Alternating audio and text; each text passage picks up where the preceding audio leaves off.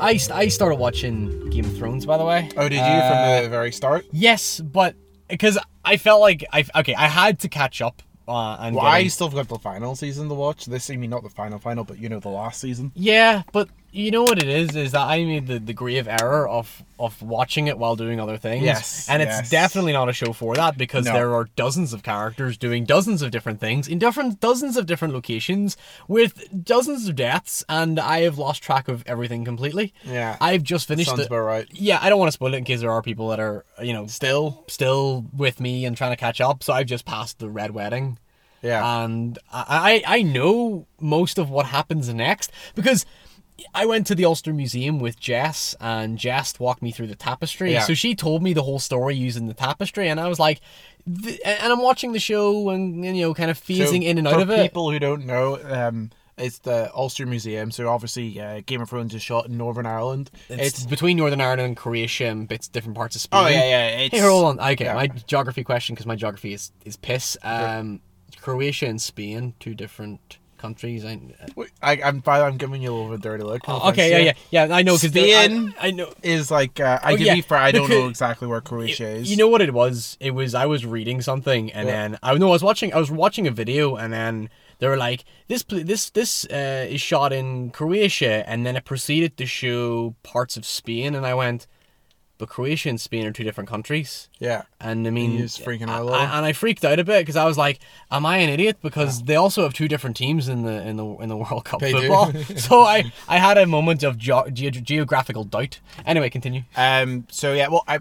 Uh, there's a lot of scenes shot in Northern Ireland. It's basically our Lord of the Rings now of New Zealand. Like yeah it's literally um, we literally, I, I live with someone who was an extra on um, Game of Thrones. I work um, with the local uh, store of Peter Dinklage who comes in like every month. You, do you have any other connections you know of? I know a lot of people Yeah. who, who I, I, a guy from my dodgeball club. He's like a White Walker on it. Yeah, yeah. Um, I know a few people who worked on it. I was I was like offered an opportunity to to work on the visual effects for it, but I was like, ah, nah, I'm not really. I was never into it enough, so I ended up working on a different project instead for a games company. So, um, Fun times. yeah, it's just one of those things that it's kind of now part of our culture, even though it's in America. It's it's funny enough for for such a hardcore American network. But it's pro- project. It's mostly European. Yeah, you. Well, it's also. Anyway, it's the only thing American about it is the writer, writing, and writing Yeah. team. And I'm- everything else is European. well, the cast is predominantly UK. Yeah, um, Like you have. yeah, bar a few examples, mostly UK, and there's a few Irish people Yeah. in there too, like uh, Aidan Gillen and stuff. Have you like Gillen. ever have you ever looked at the map of Westeros of Game of Thrones?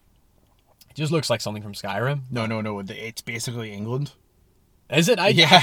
I, I, I. The map is pretty much England. Like I think it has said on record that it was based off. Uh, I think the French. It's actually based like some stuff of grains of truth. Yeah. Obviously not dragons and all that kind of stuff. But Yeah, no, I, I, I- just thought I'd catch up on it because I just, I, I am, I, I wondered if maybe because of re- the last few months I've had my newfound appreciation for new things, and I wondered if Game of Thrones would be one of those things. But then I went, oh, nearly an hour an episode. No, I don't have time for this shit. So I just watched it in the background, and I like phase in and out. And I'm, you know what's funny? And I'm not. This is not a, a jab at the show, but I was surprised how slow paced it was in comparison to what I'm used to seeing from like the promotional standpoint. It promotes like big conflicts and wars and violence. Yet, I was surprised going through the second and third season how, like, just how kind of low key most of it was. How it just Yeah. it it seems to obviously everything everything is progressing and everything's moving forward, but I was surprised how little action there was in it. Well, it just keeps on bigging up. You know, like I don't. Yeah. I don't think. I know it. Yeah, I know yeah, it. when picks up did it? When it? When did it like fully just blow out of control? You know, into like full, full con- phenomenon. Because Well- I don't think it was the first season, was it? It wasn't its first season. I don't even believe in its first year it didn't get many. It didn't get much awards attention. I believe. Yeah. I think it was around its second season it started to pick up. But in terms of like the everybody's on to it now, I, I think it was around season four. Yeah. After the red wedding, I know everybody made Yeah, a big deal what- about yeah, it. the red wedding is a big deal, for, though. For for reasons that uh, you know, it's just it's it's like the perfect crescendo uh, uh, transitional point for a show like that. Because at that point, everybody went, Well, I mean that's because it did. It took television. It doubled it, down. It, it doubled down on its commitment to saying it's like nothing. Every everything is is uh, Nothing is sacred. no, nothing is off the table. Nothing is sacred. Um, and with that, let's move into the carryout. I'm Ryan. and I'm John. And today we are in Holywood, not Hollywood, uh, America place, California. whatever, California. Yeah, yeah. I actually blanked at California to be honest with you. We are in Holywood with H O L Y. Hollywood. Yeah, Hollywood, Holy. Hollywood. It's Northern Ireland, County Down. County Uh, Down. Where Oh fuck! Have you seen? Uh, you haven't seen Free uh, Free Fire yet? I have you? haven't seen Free Fire. No, there's a, there's a, actually a reference to it where they're like talking about uh, he meets with Armie Hammer's character and Michael Smiley from here is Yeah, in it. Michael Smiley, and uh, yeah. you go, you go, Michael Smiley's like, it's this place is freezing the balls off me, and I'm from Holywood, and then Armie Hammer goes. "Eh, Hold on, I mean Hollywood, California? I hear it's quite warm then. He goes, No, I'm talking about Holly- Holywood County Down. No, and, and everyone in my screening was like, Hey, hey. The beer it is beside the coast, so it's got a bit of a chilly wind to it. Yeah, it's still. Yeah. Not bad. It's got Rory McIlroy and you sent Jimmy Dornan as I well. think Jim. I think Jimmy Dornan's from from Holywood. Like Holly, it, it is literally like where stars are born. Literally in in this country at least Right. anyway. Because yeah, other than Roy, because yeah, Royal Ma- Roy McIlroy and Jimmy Dornan. I believe there's a few others. Like there's like radio Nah. presenters and stuff, but they're they're that's about that's as much as I know. Uh, yeah, it's as much as I know as but well. uh, moving on, um, I I was going to bring up my list. Um, we were going to cover uh, each of our individual reviews of both Tag Sicario 2. Then we're going to go on to our new segment, which will be viewer voted. We didn't really formally agree on that. But I, think, I think it's a good way that we'll we'll put a vote out there, let people Yeah. decide. Uh, looking at how a film has aged over time, uh, both obscure and and popular films, or at least popular for its time, and then we'll get onto the Emmys, which is the the the television Oscars. So yeah, uh, John, have you been watching Tag? I've been watching Tag. I've watched Tag a whole one time at the cinema movie. Yeah, I was invited, Uh, but I was busy. You were busy, huh? yeah, No, um so what I mean, I think Tag I'm just gonna say all up- bets are off. By the way, spoilers for everything we, Oh, spoilers we, we for talk everything. about. Okay. Go ahead. All off the handrails. Yeah, no, I was quite surprised when you started like telling me the whole premise the other week. Uh, yeah, i i- it's an interesting movie because I mean the premise and the thing is that I watched some kind of promotional stuff beforehand because uh, they, they had their whole cast involved. I basically watched a random uh, video on Reddit where they were randomly doing this video, um, like of a YouTuber where he just goes around and rates pizzas. Okay. And uh, Ritz, Ritz pizzas. he rates pizzas. exclusively pizzas, not like review, not report of the week channel. You know the one. No, I think uh, it's uh, exclusively pizzas in New York. He goes around all the different New York places and he has pizza. I don't know if he does anything else. I don't know the channel, but the whole joke of it all was that basically they were walking around New York and they literally had Hannibal Lecter, um, Jeremy Renner, they had Ed Helm, they had you know they had everybody, um, and um, Hannibal Hannibal Buress. I think you got Buress. Did I say Lecter? yeah, you said Lecter, and I was Oh, like, va- oh, we go topical Uh, because we're my going to get bad. that. Hannibal Buress. Um, and uh, this lady comes up, and she's like, "Oh my god, you're the pizza guy!" Right beside, you know, I, I mean Jeremy Renner at least, you know, right beside a lot of other famous people, and just like only ten minutes later, after you know she's had a wee dig into the pizza, and she just looks around her going, "What? What's going on?" You know, uh, uh, it's a it's a pretty good video. Um, but yeah, back to the movie Tag. Um, so it's always hard to really rate. I mean, I, I actually I did overall like this movie, um, a fair bit, and I think I really do mean it as in a fair bit, like nothing really beyond yeah, it's that. it's sort of like this serviceable summer comedy, but like you know, because you know, I I kind of felt There's a lot of other movies which have done similar things, like Well, for example, Game Night was the one I felt like I was going to end up comparing Game it to. Night, yeah, and I I would say even like um the Watch in terms of maybe not the cast is as big, but it's one of those movies where it's like okay, let's just get as many decently name sized actor comedians as, as we can, and then uh we can just take it from there because Yeah, a lot of you know they really and I think to their strength they really do know the actors who they're working with. yeah, but it's also like weirdly inconsistent when you look at their the age gap because they're all Oh, supposed yeah, to. yeah, I know I was saying you they're Yeah, all they're yeah. I was like saying like they're all supposed supposed to play the same age, yet you realize. Um, you got Jeremy Renner and John Hamm, who are both 47 years old. Then you got sort of like Hannibal Buress, who's Yeah, like 30, 30, 35. So there's like a 10 year gap there. And yet, They all look kind of similar somehow. yeah, it, it, it's, but again, it, as you said, it's like, it's like just get people who are like, they're not like expensively, expensive, like necessarily A-lister talent. I know they're, Yeah. I guess you, you, you, obviously you could say Jeremy Renner's A-lister and stuff like that, but their fees wouldn't, Yeah, yeah, yeah. these people are available. These people are available. Put it that way. And the, the thing is, is like tag, going back to the ridiculous premise that it is, that it's based, or they're not saying. By the way, it's no longer based on a true story. That's not like, like apparently that's out of date and on fashion. It's inspired by a new story. Oh, fuck, I, yeah. Because it means you can be even more tangible from the truth. Yeah. Because it's inspired by a true story. Yeah, I, I Uh, you know it's it's funny. I can't wait people just go down the road of doing what the Coen Brothers did with Fargo and just say this is a true story Yeah. and let people go, is this a true story? And just let let it run that way.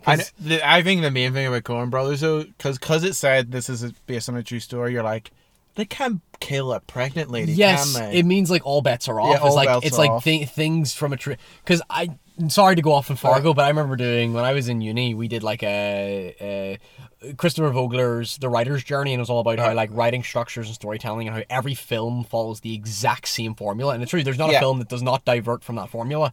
And it was funny when you look at Fargo, and it's like, why would they use the, this is a true story? And it is literally to play on the premise of well, every story you see, the hero, the the the, the ca- yeah. catalyst, call to call to adventure, all those things, and they're all like. Well, you know, in real life things don't work out that way. So the inconsequential thing that I, Yeah. I quite like, but anyway, besides the point, back to Tag because I don't think Tag has any artful, meaningful attempts at uh, uh, profoundness. Um, That's a lot of words. I mean, go. it does try, uh, and I think I think to its main strength, um, a lot of the humor kind of plays off um, the the silliness in movies.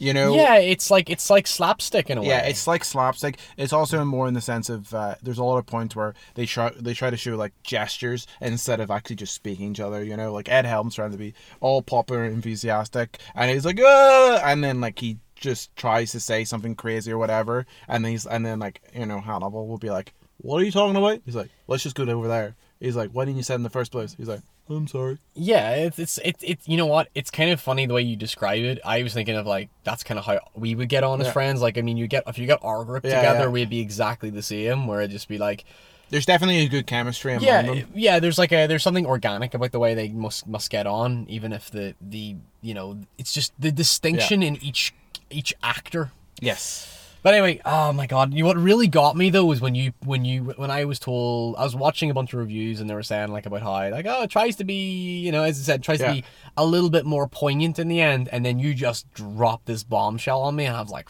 Oh yeah, yeah, yeah. So, so the the prem. I'll go very quickly in the premise. It's basically as before. Uh, you keep on interrupting me. Um, it's inspired by a true story. Uh, real people play tag, right? And uh, what they do is that once in a month they go, no, you know, no bets or whatever. Um, let's all play tag, and then whoever at the end of the month is it, and nobody wants to be it. But what you kind of like, nobody wants to be it. nobody wants to be it. Nobody wants to be it. no it- it's like when you're in when you're in in the playground in school I remember it'd be like everybody would do what they can to not be it Yeah, yeah. they would cheat create up fucking rules but Yeah. I believe in real life I was watching the little, this little thing they actually had legal they actually got like a lawyer inside a legal document about the rules for their their, their Oh, I'm not play surprised. That kind of bled in. Like it it shows you at the end a lot of the set pieces they did um, were actually based off of ways which they tried to catch each other, inspired by inspired by. but anyway the, the Um, you were saying But what you really core guessed that the, the reason why this movie is made is that what those are real friends did whenever they decided to play tag together was giving themselves a reason to meet up with each other. Like you see Yeah. you see all the videos at the end of which they do and there's a genuine surprise of like, oh I met but it's more like my friend had just driven driv driv where did driv come from? yeah um, uh, has got flown all the way across the country, and they've literally just went tag, you're it, and now they're there. Yeah. You know, like there's a lot of times where you don't have a reason just to do something random with your friends. Yeah, I feel like that would get to me because that's sort of something even today where it's like, you know, everyone's in school, you see each other every day because you're there by obligation. Yeah, by of obliga- Being in yeah. school, whereas now it's like everybody does have to make their own individual efforts to maintain that. But people get distracted with life and then you don't you don't see people. Like I know there's friends that I don't see as much as I would want to anymore, but it's just because things get right in the way. Yeah. But then when you get that time, you somehow find another distraction and it just Yeah, things, it- it- things it go go- under again. Yeah. But and that that's my main core of the issue of where it feels like um the movie starts off with that kind of go to attitude that like these friends are getting together but then you kind of start to realize what the plot is and the plot is that they are going to Jeremy Renner's character because you know once again I say like kind of plays off the characters he plays the superhero of the movie you know he plays the super cool dude Yeah. he plays the best scenes in the movie is that literally The whenever man everyone wants whenever- to be. yeah the man everyone wants to be so the best scenes in the movie is whenever they are trying to catch Jeremy Renner's character 'Cause he's never been caught. He's never been caught in 30 years of their life, and whenever they have these scenes, it's from his perspective. I think you're saying it's kind of like um, the first. Uh, well, I guess second. I don't know. I've never seen the second uh, Sherlock Holmes, but like the slow motion scenes in his head, Yeah, play by play. But it's done really, really well because it's also lighthearted and um, It, it's self aware. self-aware. That's a good way, But maybe. the chor- the chor- choreography, once again, just making up words, half The- words here. Um, The choreography or the cinema- like- cinematography? no, the choreography, like Oh, as in what Jeremy Renner does, Ah, his- his- his actual movements. actions and how Yeah. it's all moving out is really, really nice. With his broken arms. With his broken arms, uh, out of all the movies which he got, he actually got an accent on is that uh, he was trying to surf down chairs. Yeah, there's a reason you're not going to give him a standalone Avengers movie. Yeah, that's the real reason why he was can't, can't fire that Yeah. fucking bow. His both arms Oh, broken. broke my arms playing tag, and it's like, here's a yeah. We should. Oh, why did we hire that guy? like- Avenger my He's ass. on the Avengers? Yeah, yeah, it's- Eh. yeah. He broke arms playing tag, but um, but they're, they're really great scenes, and I think it stands out um from the because we were saying uh, uh, talking about the night of, and I'm like, what do I remember that movie? Jesse Pink, Pinkman, Oh, you mean the the the game night? the game like Je- what do Jesse I, Pellman's Jesse Pellman. That's all I remember about that movie, and that's it. him As and his this, dog. Yeah, and this movie here, it's like I would like not as a criticism, but I like as a real like it is completely unique in terms of those scenes. But I feel like it's like in about a few months when it comes out on DVD or digital release, it's gonna pop up on YouTube and I'll just watch Yeah, the clips yeah, there. yeah. So it's not really there for the whole package. Yeah. But you have to bombshell that that that's that Oh, yeah. conclusion hits. So, I, the the point I was making is that um, there. So the whole premise is that they're all meeting up once again. Ed Helm's character said that Jeremy Renner's ca- quitting, um, because he's getting married. And the none of them, so they're all meant to be the best of friends, but none of them got invited because his wedding was on the same month as Tag. yes. And this is whenever uh, you come to kind of start to realize that a subtle hint of the movie is that they play this game of tag and sometimes gets in the way of actually them being friends of each other. Yeah. Especially, and they kind of make a joke of it, and it, it's fine to start off with, but then at some points it just feels like it's off. You know, Yeah. like for example, they find out Jeremy Renner's character is an alcoholic, and they're all just like, "Should we have known about this? Should we have kind of gone Yeah. about this?" And I just feel like it's a complete kick in the balls to itself as a movie. But it's sort of like an inadvertent twist to it, where it's like it's a, yeah, it's an ironic twist where it's like It's an ironic twist. this brings them together, Yeah. but it's ironically tore them apart because Yeah. they never really became friends through it. It was again, it was like almost like a social yeah. obligation. Well, they're saying that Jeremy Renner like felt isolated um, because he was the one who never caught. But I just feel like it's completely contradicting what the you know the real reason why this movie was inspired. Bring them together, Bringing them Yeah, together. Yet the game itself is about staying as far away as possible yeah, from each other. Yeah, but and but like whenever you see the end, as I before, whenever you actually see the real people, and they've just got such genuine enthusiasm on their face, and you can tell this has really brought them together and they're friends. yeah. and it feels like Tag is aware that it's not going down the same road, but I don't feel like a movie being aware where it's like we're coming from like this is movies made on a real wholesome game, but we've just kind of made it a bit more dark that it really ever should be. Yeah, it just just doesn't find its footing to an extent. Like I feel like I feel like if you gave it to a writer that kind of like understands what th- what everything could represent, I feel like you would have a more consistent film on your hands. Yeah. But what was really like got me was when you dropped that. Drop the bomb. I'll tell you. Well, I, it's not even. It's not I was even. hinting at her. but Was I was teasing you? Yeah, yeah. It was. It's. It's not even just a like a nuke, an emotional nuke. It's a fucking dirty bomb. Like it's just a. Like yeah. So go for it. So yeah, so basically, um, Ed Helm's character lied. So he was saying that Jeremy Renner was going to quit because he was getting married, but it, it's he's the one who's quitting because he's got cancer, mm-hmm. and he says that it's you know pretty much it's terminal and he's going to die within a year. Uh, yeah, which which like honestly, if I was sitting in that screening, I would have had a fucking hereditary moment where I'd have been like, "No, I want to leave the movie. That's just giving me a panic attack. Why do you just drop?" I know Like, you, you I'm- you have severe paranoia just- over cancer though. I- like yeah, it's a strange one, isn't it? But it's just it's just like when you described that, I honestly was just like, how could a movie hit such an emotional gut punch, but in such a negative way, where it's like, now you've forced death into this equation. I I honestly, again, it yeah. could be it could play into the whole. Well, that's life, and things happen inconsequential. Again, we were saying about Fargo, and uh, we tied it in. Um, but it was just that just feels so un unearned. yeah. Yeah, no, it's, It makes fu- sense. it's I- fucked up. It's such a, it's such a, it's such an emo- emotionally unintellectual move. Yeah. Where it's like that's not how you should behave emotionally. You should not just drop a shell like that. You know, it might work if your movie was thematically consistent, but that doesn't seem to be what you're No, implying to me. I, I, I, I just don't think it is thematically consistent just because they're kind of dealing with these big issues. Um, and all they've really kind of played off is that a lot of the the characters they haven't really shown that decent depth yes. who they are. You know, Mm-hmm. like John Hamm is very underplayed, which is fine because you do have a big cast. But um, Jake, the person from New Girl, what's his surname? I don't know his surname. Oh, Jake Johnson. Jake Johnson, like he's just a complete pointless character. He's just the stoner humor. Yeah. And then it's even more pointless the fact that John Hamm and Jake Johnson have a lunch, love interest of Rashida Jones. And the whole conclusion of that story is that Rashida Jones is just kind of like, Jake Johnson, you're a big loser, but I- I'll still happily hook up with you. Yeah. Even though he constantly says about how happy that his her, her, her wife her wife her husband dies. Yeah. And, she, and he's like yes in front of her. again further unearned and Yeah. just sort of emotionally unintellectual Yeah. it's like that's that's that's just that's ineptitude right there that's just an inept understanding of how characters should behave it's Yeah. like they have to be believable but if they start doing shit like that that's weird anyway before we start getting to a rant I'll just I'll, I'll just end it on a positive note. Note. Note.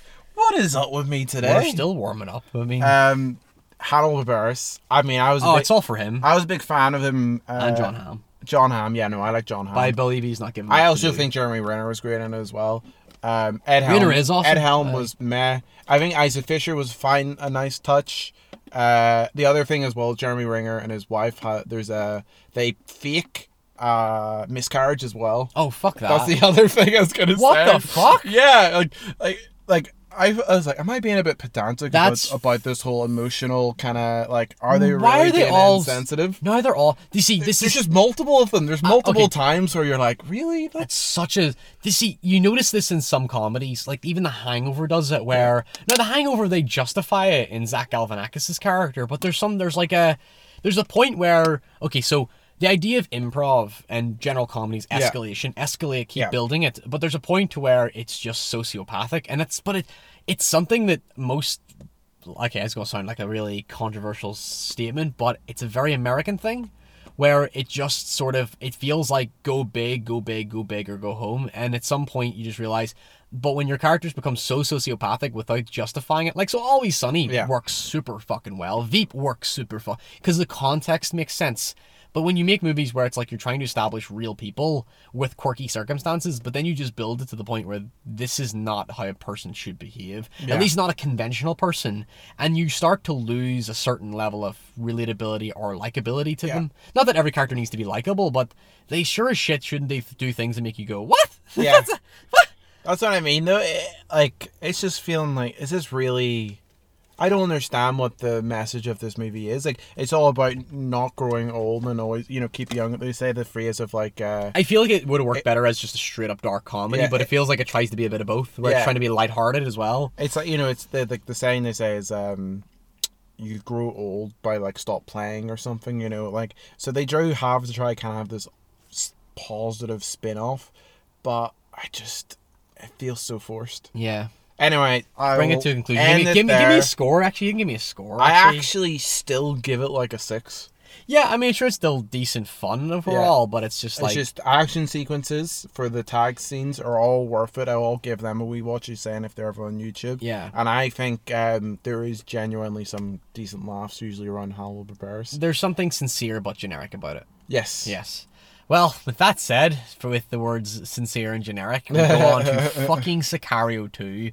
Now, um, Sic- now when I first saw Sicario, which was the um, it was written by Taylor Sheridan. I did a whole video on Sheridan's uh, Frontier trilogy. Uh, Sheridan also wrote uh, Hell or High Water and uh, Wind River, which stars Jeremy Renner. Um, there are three incredible, incredible screenplays. But I remember seeing Sicario. Um, it- Emily Blunt starred in it, Benicio del Toro and Josh Brolin.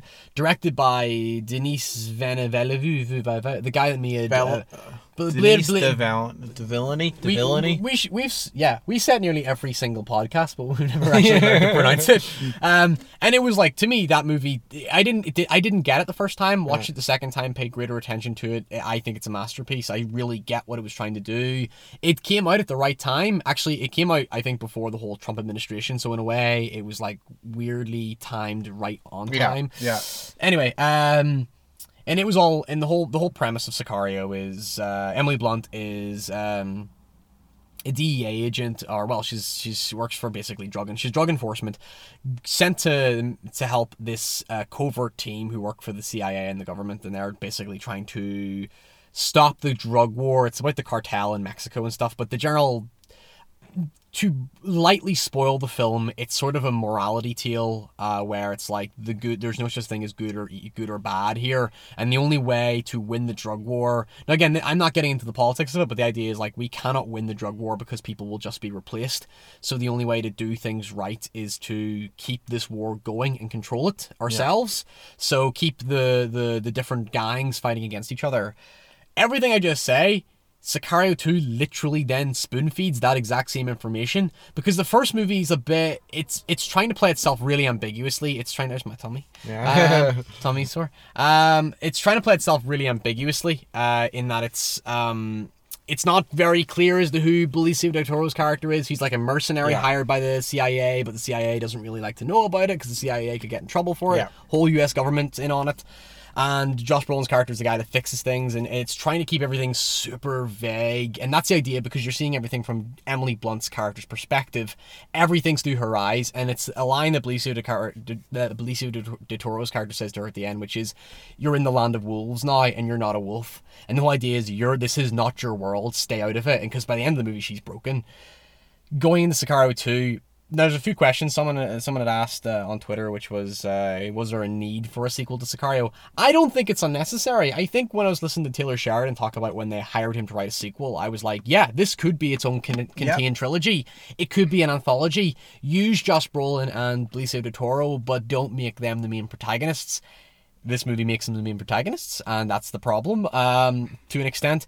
But then I'll say this: Sheridan, you can sense watching this movie that Sheridan wanted to work on other things, and he rushed this out the door. There is a sort of lack of I know what kind of story I want to tell. And he kind of tried to repeat the exact same story, but adjust it slightly to create the whole human fear. Because the first ten minutes of this movie, there's a um, there's a there's a, a, a terrorist attack. These basically suicide bombers, and it is a really grim, grim opening ten minutes. Honestly, it was haunting because there's like you see like the Yeah. just these innocent people being killed um into bombings, and it does plays into that real paranoia of, of America and stuff. And then from there, it's basically uh, Josh Brolin hired in once again to do some dirty work, and he's on. and but he this is the thing. The movie keeps whereas the first movie let you try to make your own judgments. This movie's like he comes out and goes, "I have to play it dirty," and the CIA's like, "You know, we're not allowed to know anything about this." It's so Yeah. Hollywood. It's so like commercial Hollywood Hollywood eyes. Let's go with that. It's so we have to make this for a mainstream audience. He's the director. I don't know his name, but I, after seeing this movie, I really hope to God I never see him make Yeah. everything anything again. Because from what I'm aware, he took Taylor Sheridan's script and changed the last half of the movie so that they could build up for a third movie, which is Of course. and I get the third movie existing, but what they tried to do was a really bad move because they should have kept Taylor. They should have had Taylor Sheridan there as a consultant. Obviously, he wanted to move on, but I feel like he could have consulted better because he has a very. When you see the first 10, 15 minutes of this movie, I get it. You Yeah. get what it's trying to go thematically, even if it is the same narrative again, effectively. Um, where basically when um, Brolin's character comes in, they basically have to abduct the cartel boss, this cartel leader's uh, daughter. It's given very little context other than we need to keep the war going against these two gang members, and it's it's very cleverly set up, and and, and I do like how it's handled. Again, repeating the same formula.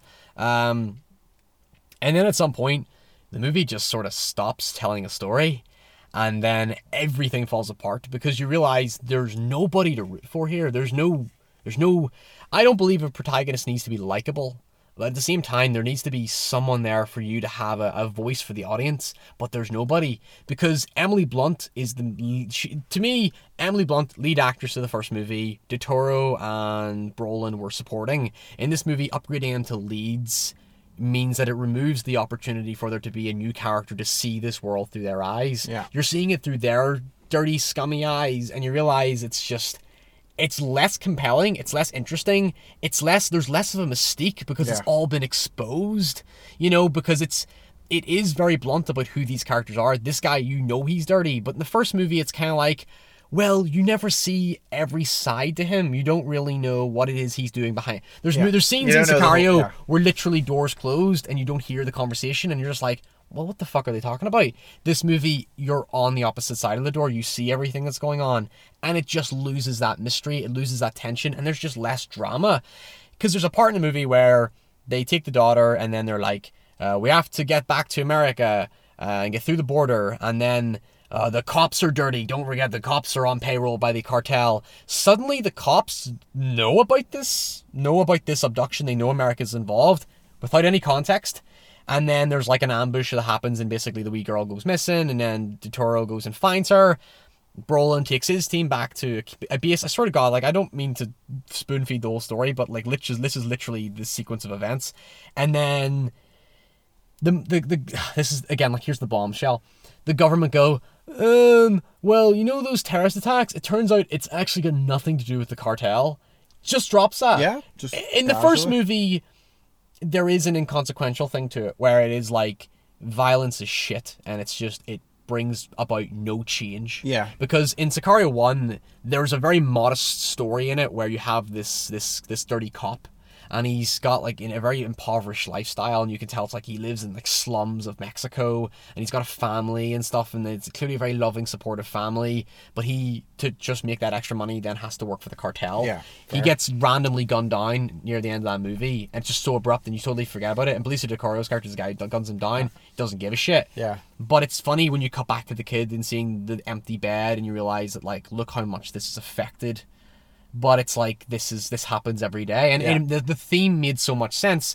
Here it does the same thing, but it's just more forced. It's it does the we don't we don't want anything to do with it anymore. So now you have to go kill the girl. I know you have to kill Benicio del Toro's character because whatever. It just Whatever. it's and then it creates a whole new plot line that then abruptly ends inconsequentially again because uh, there's another subplot to it where uh, about um, this this gang that's trying to get um, immigrants over to the America or past the American the, the Yeah. border into America, and there's this kid and he randomly walks past Benicio del Toro one day, and then and then it's like again a passing moment, and then at the end of the film, Benicio del Toro's trying to get the wee girl across the border, and they try to do it through the immigration thing. Yeah. Uh, uh, and Illegal the, crossing. The illegal crossing, and that wee boy's work now working for this gang, and he sees Benicio, and it's like, oh, okay, there's where the connection makes sense, and I like that. Yeah.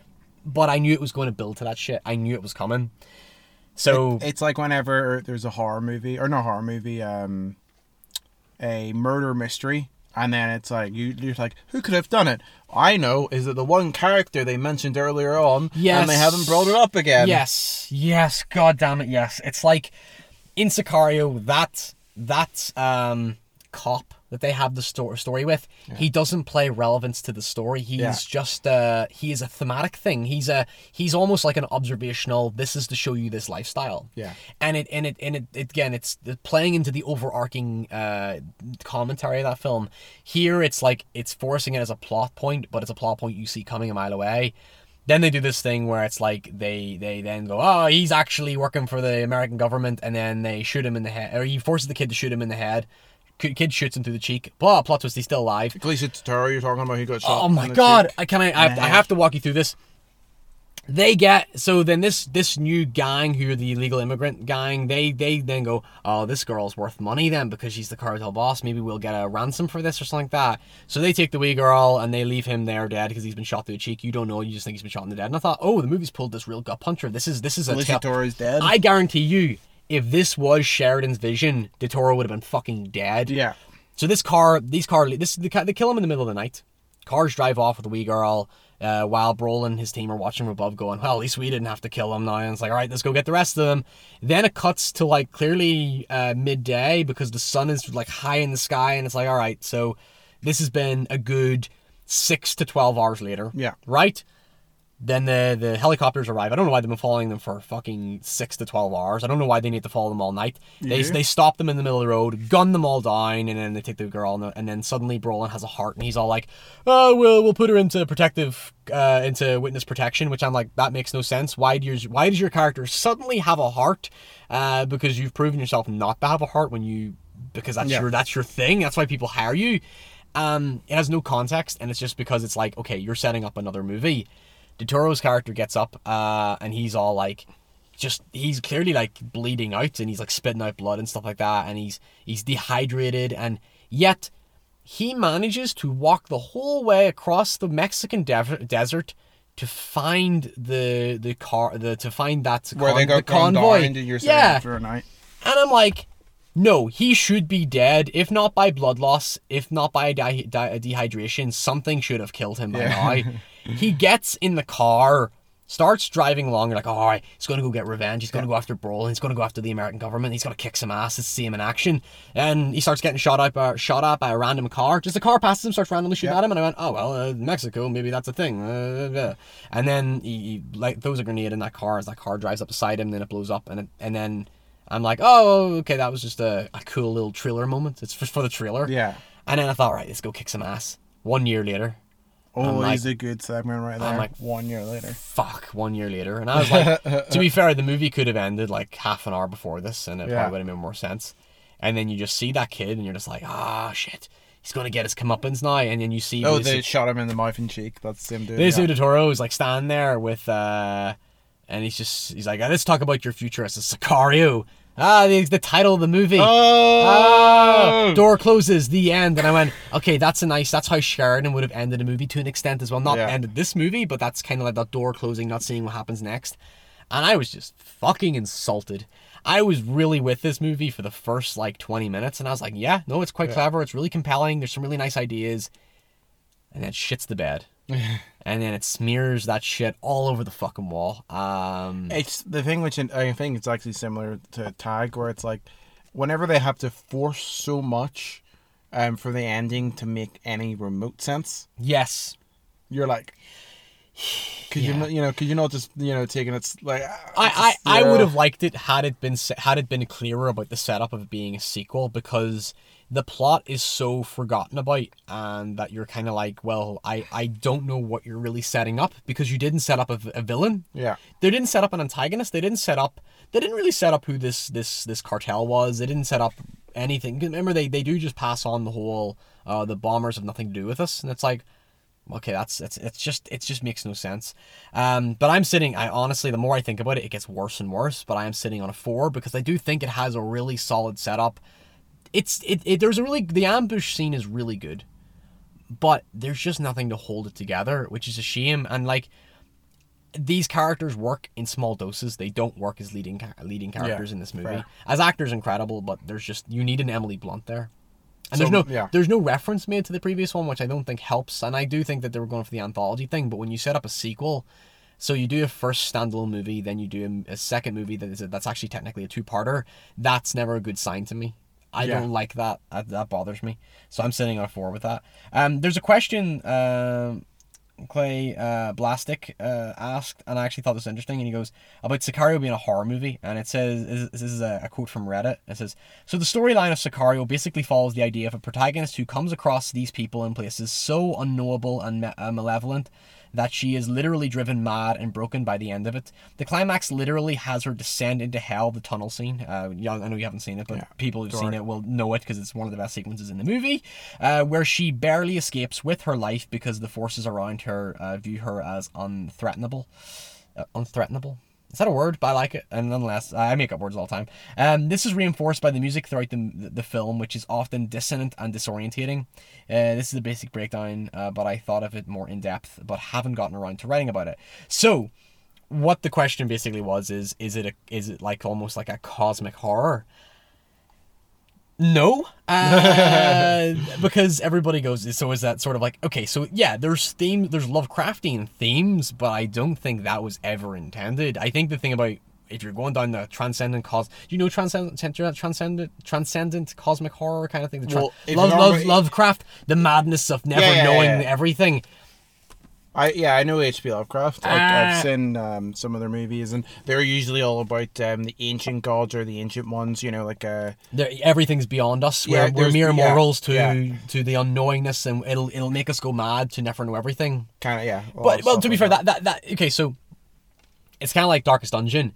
It it likes the it's the pop culture take on Lovecraft. Yes, it is, whereas it is. It, it is. It's not. That's not what Lovecraft is. Uh, though it gets it gets the it gets the broad idea, but the broad more of the idea of, of Lovecraft is all about being an outsider and, and never feeling feeling like the world is out to get you. It's the nihilist sort of Yeah. cynic, deeply cynical, horrible thing.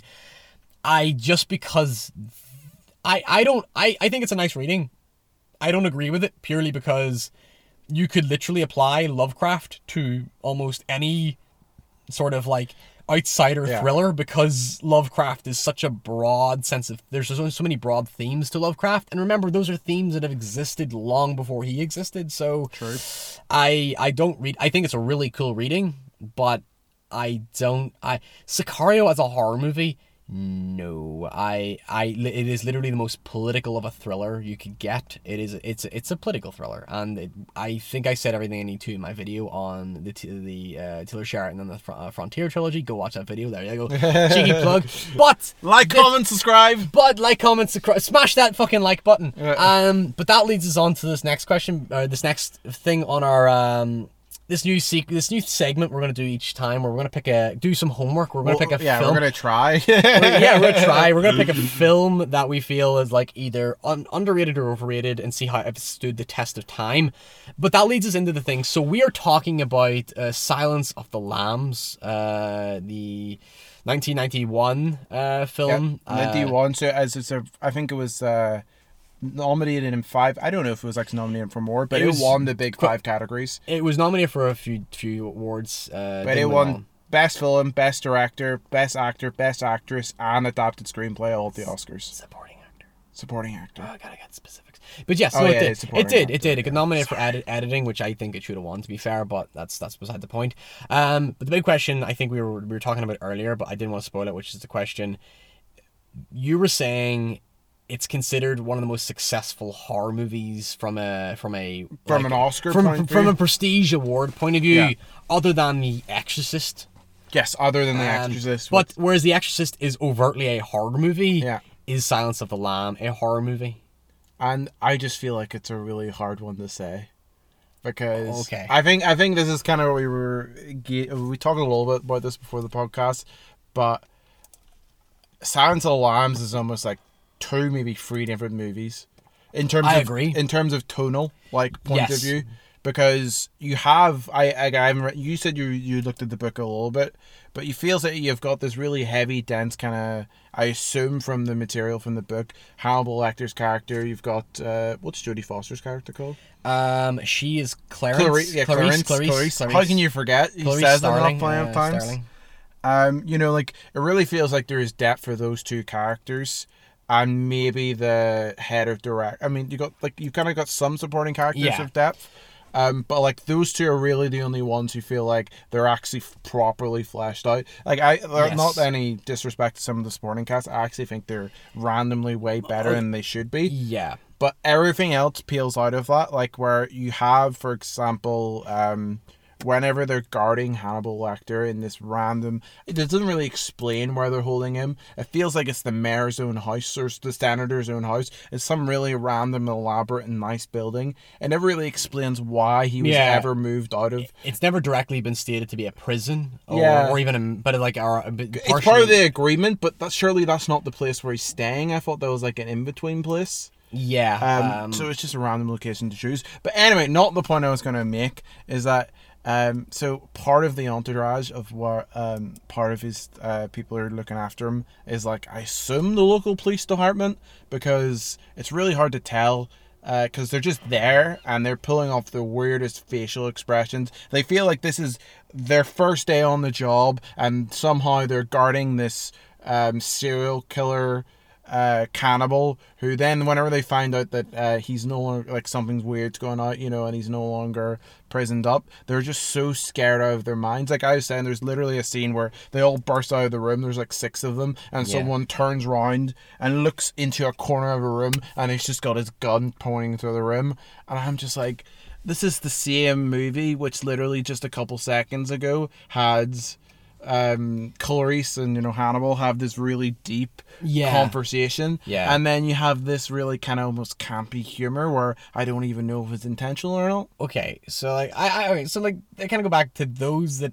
have not seen it it's like it's so it's considered one of, it's considered one of the one of the one of the best sort of uh m- serial killer murder mystery Yeah, I, films you could say Uh, it adaptations. probably started it as well. yes it kind of kickstarted a whole tre- well, it didn't, I don't uh, think it started. So that's not necessarily a trend, but Yeah. it, it, it definitely okay. So I, I'll get to it, but it basically it, it set a set a sort of a stand a, sta- a standard for police procedural movies. But um, what I was gonna say was so like to those that don't know, the plot is generally like basically a bunch of really gruesome murders occur, and uh, it's like a rookie FBI agent is basically called in to figure out who did it, and she they enlist the help of a of a really like intelligent cannibalistic serial killer called Hannibal Lecter.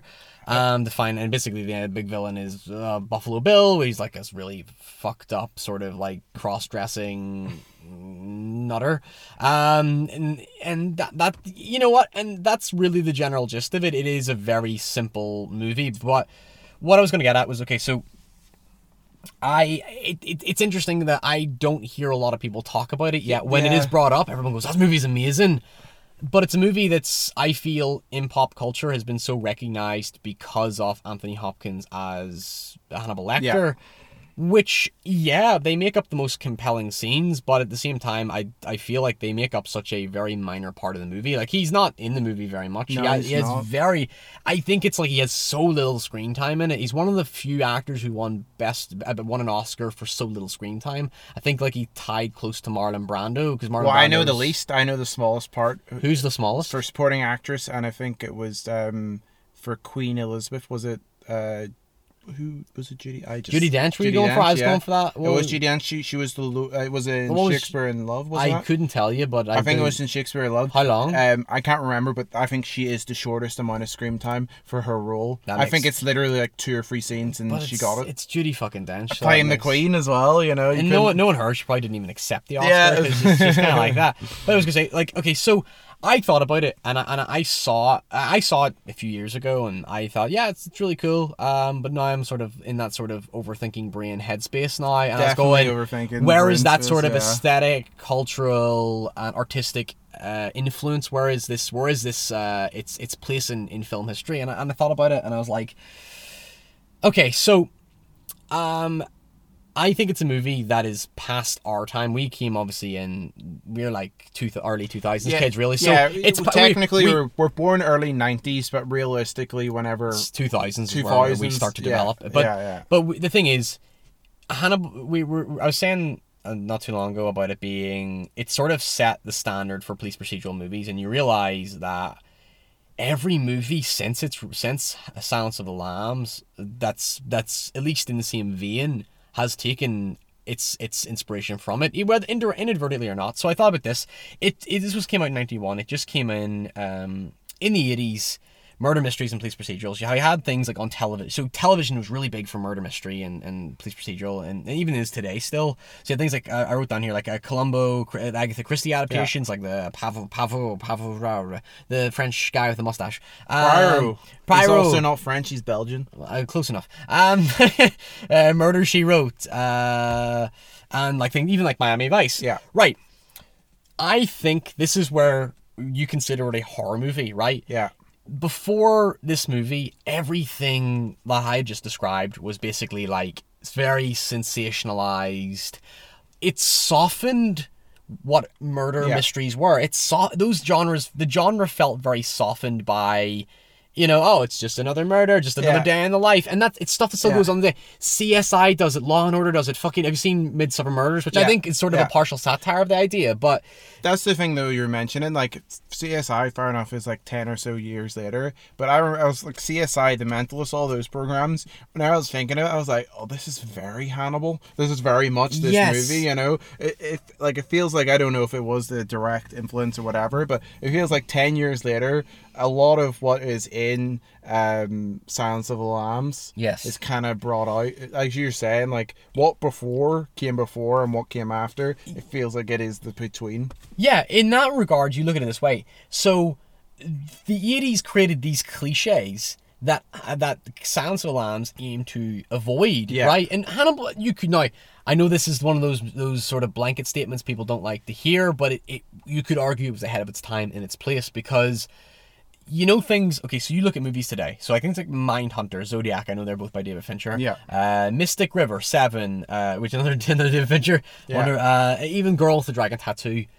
There is no part watching them where you don't go oh i can see where silence of the lambs yeah. came from that. Hundred and, and, i think that justifies uh, jonathan demme as, as his directing because you you saw all these 80s 80s campy softened uh, murder mysteries and then you see this movie that comes out and it's it's trying to show you well here's what humans can really be and it showed yeah. you something that was a progressive in in a, in a in a in a in a in a in a provocative point of view where it was like it was showing you this this serial killer that was so that you cannot believe he's not a, a, manifestation of an actual monster from fiction, right? Yeah. It's like that is not a, that is not a person anymore. That's a per that's some that's someone who's completely lost. And that was the idea with um, the books. I I I, I tried reading Thomas Harris's original book, which was I think it was Red Dragon, and I didn't get very far into it because I I've I've openly said that I'm not a big Hannibal fan.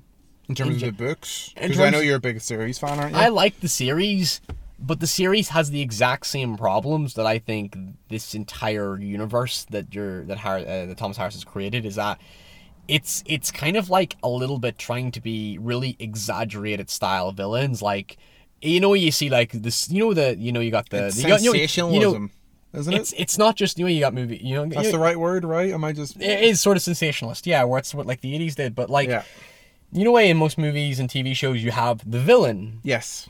Okay, but I think what, what they were trying to do with the Harris thing was this was trying to create super villains. Yeah. It was almost like what DC Comics was trying to do with like with Batman and stuff, where it's like you have all these really distinct, unique isolated personalities and i really thought that that's what they're trying to go for with with the hannibal which is you got hannibal he's kind of like your joker figure yeah. and then you have fucking kind of uh, buffalo bill who's like your your penguin. I think that's what they were trying to go for but you there's a part to where you have to really expand your disbelief and go there's no way we live in a world where these you, don't exist. th- these these crazy people yeah. are so closely interconnected. Oh yeah that there I, well. I, believe they exist but not as interconnected as this yeah. this, this universe makes them out to it's be. all it's all a big coincidence isn't it yes. they're connected? But with silence of the lambs it's like there's one fucking killer um, no, no, it does imply other killers. It does imply other stuff from the from like Red Dragon and stuff. It does, it does. Yeah. Because Silence of the Lambs is actually a sequel. Because in Red Dragon, Hannibal is the villain. Yeah, because he's not caught yet, is he? Yeah, the Brett Ratner, that pervert, um, he did make a Red Dragon movie, which is actually fairly decent. It's yeah, I think it's the, yeah. The I remember. One. Yeah, I remember being it, okay. It came out the year after uh, Ridley Scott made the, another Hannibal movie which is called Hannibal. Yeah. And it was shite. uh, it was the one where you walk in, you see Ray, you see uh, Ray Liotta sitting down with like his he- top of his head cut off, and this is like he's just Yeah, he's like, just- cutting his brain. That's like what people knew the movie for. Yeah. And it's just like that's fucking stupid. That was that was Julianne Moore, wasn't it? Julianne Moore. Yeah, Julianne Moore, wasn't it? Yeah. Um, it was trash. Uh, there was a Hannibal. There was a Hannibal Rising, which I never saw. I haven't seen it. Which either. is like funny because that came out very close to another film, which was when they tried to make another Exorcist movie and they called it like Exorcist the Beginning or something like that. There, there was a while when they tried to make all these prequels, Yeah. uh, to to early movies. Anyway, sorry, do you want to share some more thoughts? Because I took over Uh, there.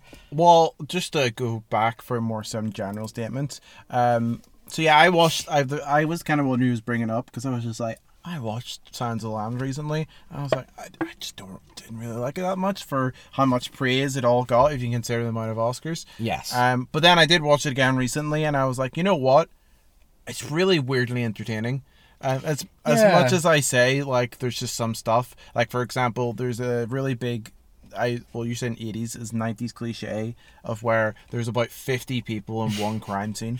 Like everybody has to do something because that's how crime scenes work. Things have to be happening. Everyone's doing that Yeah, stuff. yeah. And then you kind of think about it, going, would I really want fifty different people in one crime scene? Everyone doing one thing? No, you would want four people or two people, the least amount cam- contamination as possible. oh yeah, yeah. It, it is sort of okay. So But that's that's out of that's like that's like hindsight, you know. That wasn't a big thing now. That's just kind of like um, a cliche of which you notice. okay, But that's what you get like in this movie, where maybe it now, especially considering um, what the '80s was up and showing, um, it was more serious at the time. yes, But now that you have that out of context um, knowledge that the movie is filled up, like I would say, twenty five percent of like almost like '90s cliches. yeah. Well, what what, what became nineties cliches? What considering this 90s this movie Yeah, sort of, yeah, sort yeah, of set a standard for a decade. But I was gonna say like um, it's sort of like in in most murder mysteries and stuff, the de- the murder is a plot device. It's like it's Yeah. there to service what's going to happen next. Whereas this movie, Yeah, it was really the, background. the thing the thing about this movie I thought was interesting is that you you jump in when the when when the when the the prologue to that investigation has already happened. Yeah. So the, the the murder the murders are already occurring, and you're jumping in when she's really just kind of getting into this into the production into like the sort of the she's yeah she's already past the the initiation of this of this Yeah. investigation. She's already she's getting right, and so it's like you're you're walking in in. In, in Mendes Res, in Media Res, in Medias Res, whatever the free the, free is for like in the midst of things basically. You, Okay. you walk in in the middle of stuff that's already occurred, and I think that what creates it creates like a really like and, and there's an eerie sense of urgency to it and i think that's where the horror comes in where it's like it starts off as a traditional crime thriller and then suddenly you realize it She like gets jizz thrown in her face. Oh yeah shit, yeah, sorry, I had to mention that. That's a great scene though, Yeah. because you really are just like, oh, that is fucking horrible. just when you see, are you getting bored son watch this uh, Yeah, and then but I, jizz in your face a Spider Man. That's what. Yeah, uh, it, it's it, like so. You see, it's kind of like that's what I mean. Where like there is there's impact, there's consequence. There feels like there's weight to what's Yeah, going on. there does. And when you sense that dread, is that while all these other murder mysteries had softened murder, it's like this is a movie that came in to remind you. It's like this is a really horrible, harrowing, grim. Very, very impactful event, and we have to show it in that kind of that Yeah. light. And that's again, that's things like what Mystic River and Seven and all we're trying to do. I would argue Seven maybe kind of goes for like a sort of a bizarre fantasy extreme, but that's it's not a problem. It's done really well. Um, but uh, I was actually gonna. There's actually a really good question here. I, I'm just. By the way, that's why we're not doing a question section. Is I thought there was questions here that just sort of fed nicely into it. Fair. Uh, Graham Strachan, Strachan, I'm going to pronounce it if I pronounce that correctly. Uh, Silence of Lambs was considered in some ways groundbreaking for showing the FBI as a working procedural organization. Sicario, uh, Sicario purports uh, to show the grim reality of some shady CIA work. Uh, how do you feel? Sim- well, how do you? f- Uh, how well do you feel cinema has done in demystifying intelligence and security services? Funny that question popped up with the relevance to Sicario as well. Was that you know the way I was saying like Sicario was all about like oh the the CIA are up to some immoral shady stuff, which Yeah. is like what Zero Dark Thirty did as well, where it's all about the whole and torture got banned and stuff, and Yeah. how all this stuff happens in- amidst this. All again, partial kind of conspiracy theory. This is what we assume, but not really what we know. that's what I think's kind of like I think that demystifying is a really perfect way to to sort of supplement what the movie is. Is that it's kind of like this isn't this is very monotone. This is very monotonous. This is kind of their job. It's no, Yeah, it, and it's uh, uh, Zodiac does it a lot, where Zodiac is like these people are just getting on with their day to day business, and then this shit happens.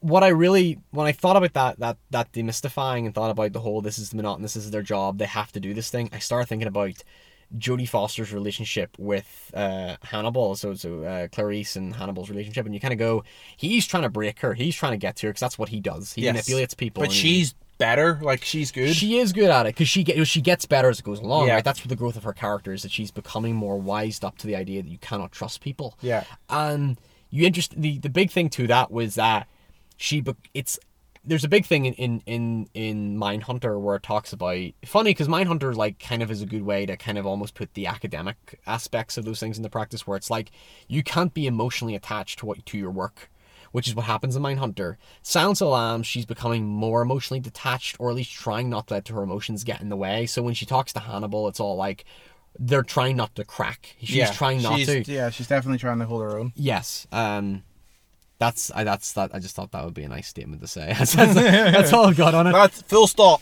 Like, you- you- I will say this though, I don't particularly like Buffalo Bill. Again, it's kind of so like you didn't like him. but he's very little in it.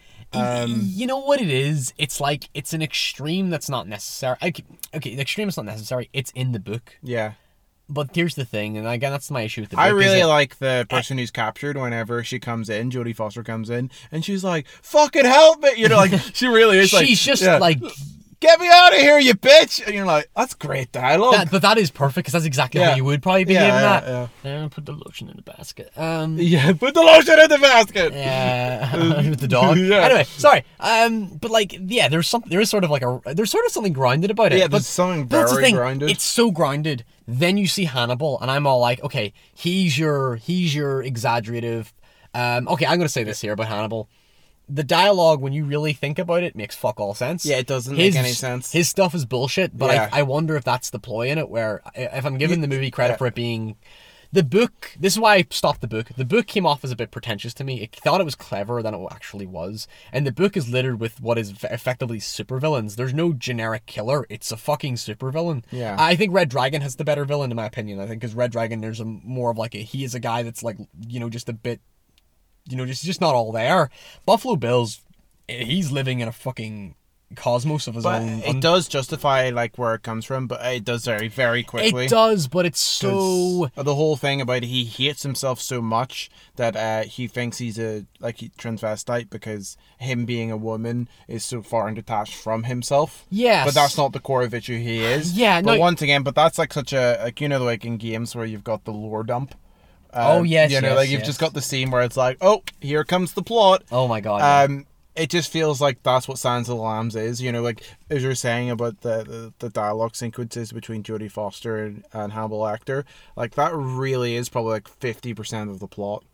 it is. You know, within like probably 10 20 percent of the screening showtime. it's like a puzzle. Yeah, It's like a puzzle sequence. It's like it's like you're trying to.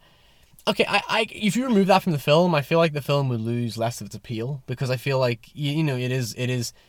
It's just one of those things where it's like okay today you could argue it's a gimmick but it's like it's like the Yeah. selling point but it works. Um, I really like the the person who's in charge of this insane asylum. oh shit, uh, who was that? I can't remember what he's called, but um, once again, he was way better than really he should have been because he was playing this like because you're introduced. He's the first one who kind of um Jodie Foster's talking to beforehand, and he kind of bigs up at saying that Hannibal thinks he's a bit of a rival. You know, they got a bit of a rivalry, and you're like, oh, that's interesting. So, but then. The more it goes on, the more you see that he is actually just wild up and pegged towards Hannibal. Yeah. So you've got this really weird interaction between those two, and you're almost like, and it does completely um, get in the way of the plot, and in a nice way. Like it, it does sidetrack it in a different direction where you think it would take it, and it is really like it is good. Like the thing is, Sans Alarm is a really entertaining movie. I as much as we're kind of semi hating on it, I guess we're more just saying in the fact that um, it's really hard to gauge Like maybe like if we were Yeah, born you- at the time, like you not can't born you can't yeah. trust it what anyone's saying anyway. So like, Yeah, but like- as you said, like I feel like it's it's we're, we're we, the idea of this is to say has it aged well, and I'm like looking at it going, no, I don't think it has. But I it's don't not. but it it's not. has. The, but it's okay. When we let's clarify what I mean by that, and that is like. It's not aged well because the film basically it's it's It's a transition between it's standardized. yeah. It's standardized the police procedural, the crime crime drama, and and everything today is modeled off of it. It's the same model. It's just it's okay. You know, it's like like the Usual Suspects. We'll never talk about the Usual Suspects because it literally is a, is the prime example of a movie that's not aged well purely because we all know. You, we have all we've all become so sophisticated to twists in Yeah. movies now that you can work that shit out almost immediately. Also, it's not aged well because now two of the fucking people involved in that movie are, are pedophiles. But uh, besides the point, continue. Um, but yeah, it's just like I said before. It obviously we weren't born in the eighties or seventies, where if we would have been of an age whenever this movie came out, and would have been like, "Holy shit, this is nothing like else." But now, um, other than Hannibal, but even still, uh, it just like he's meant to be over the top, but he still seems quite mild. Yeah. Uh, Funny, funny. I was just thinking there. Uh, Manhunter was the first adaptation, I believe, or one of the one of the first adaptations of uh, uh, of the Tom, uh, Thomas Harris uh, books, and it actually starred uh, the lead actor from CSI. Funny enough, Oh, so there you go, just there thought that you was a nice touch. Anyway, sorry. Small There's world. there's some trivia. Anyway, sorry. Small. Tr- so, uh, great movie, just doesn't age well. I think you know. Eh, yeah, know what? It, it's it's it's not by aged well. It's like it's not that it's it's a bad movie to watch. It's that it's not aged well culturally from the point of view of it's like it's because it it really really slot. If you watch it late when you've already seen the Zodiacs and the I mean, Oh, not- yeah, that's not- true. No, to be fair, not a lot not a lot of people have seen Zodiac, but it's just like I mean, if you've seen Mystic River, or any any any police procedural crime thriller drama horror later on after. yeah, if you've seen it before you've seen Silence of the Lambs, it's hard to see where Silence of the Lambs fits, fits in. It feels like it becomes part of that collection when really you realize that nothing existed before that that that eh, from a police procedural point of view that was doing that nothing because everything was pretty much safe almost this was maturing Yeah. what a police procedural was supposed to be um and i feel like ever since it's like yeah we've had arguably better examples but they all owe a debt to what uh they were doing with silence of the lambs for sure. Uh any closing thoughts I thought that was a pretty good closing thought. so did i so did i and i think i just fucking butchered just it by saying ruined it. Like yeah, um, yeah, you can need that sort of like now, like that little sort of jingle play out, don't you? Uh, do you want me to clap? Yeah. Uh, yeah, right. Just, um, I don't know how well. do we do we do we want to give it a score or leave it that? I think scoring it seems a bit. No, I would. I would leave it. Yes. 'Cause Um, I, was li- it- I like the poster. You know, The poster is interesting. Interesting. It makes and- fuck all sense, but it's interesting. Yeah, I mean, the, could also sorry, um, one last minute. Um, if you the poster is really weird because it's got the tagline of "Silence of the Lambs," obviously because it's the name of the title, and then the butterflies and like sorry moths. But the moth is literally only a um, talking point, and the Silence of the Lambs once again, you know, it's like they're all very. Neither of them are very relevant to the movie. Yeah, I wish the symbol symbolism was a bit more, like a little bit more uh, regulated. Let's go with it. Like I wish I wish it fit in better. It Yeah. felt felt like it wasn't just there for a night. Like, I wish I wish that made sense. Sounds like the whole It's too scene. it's too passing. Yeah. You miss it. Yeah, the whole scene of the reason why it's called Silence of the Lambs is interesting, but I just don't feel like it's got like an impact of enough throughout the movie to really resonate That's why where it's the- called Silence of the Lambs. That's sort of the the the you said like the Thomas Harris sort of pretension that it has, where it, it bigs itself up to be more than it is, and it, it does it makes it sort of almost enigmatic. You could say like there's something kind of myst- there's a mystique to it. there is a mystique. to There is, and there's something kind of symbolically abstract about it. But when you see it, you're kind of like, well, I don't see that. And I do think that it kind of might hype it out to be something more than it is. But yeah, overall, it's like it's like it's like if you yeah if you're kind of worn out with all the of all the the crime dramas, I feel it's like you it's the thing that you know everyone talks about. I I keep bringing up Zodiac because so many people want me to talk about Zodiac, and it's like, but fucking Zodiac is basically what Sounds of Lambs was, and same thing with Seven. Most of the a lot of David Fincher's career has uh, Yeah. has Sounds of Lambs. I think. Uh, thanks.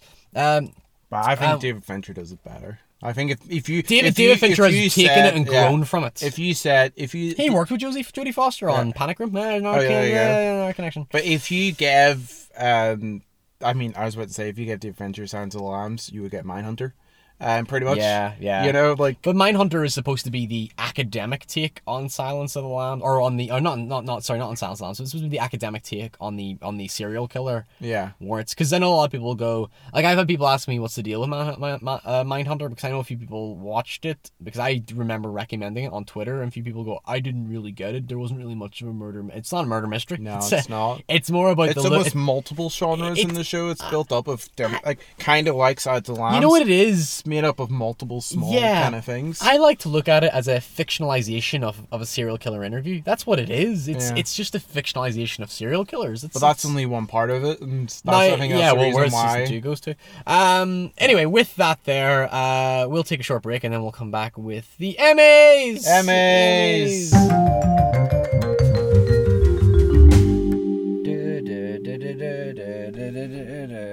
Drama series. Um. Okay.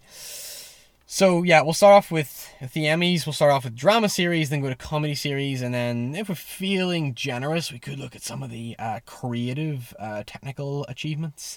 Uh, anyway, uh, shall we start off? Should we go up the way from writing to drama series, or go from drama series down to writing? Not to dismantle. I'm just going on the, or just go in the order that they. Just do it. drama series because I would say that like Who gives a? F- you if you're going if you do series first, usually that is more saying about the other Yeah. categories. Well, yeah, we're not really building suspense, are we? Ooh, okay. who's in it? Outstanding drama series: uh, Game of Thrones, Stranger Things, The Americans, The Crown, The Handmaid's Tale.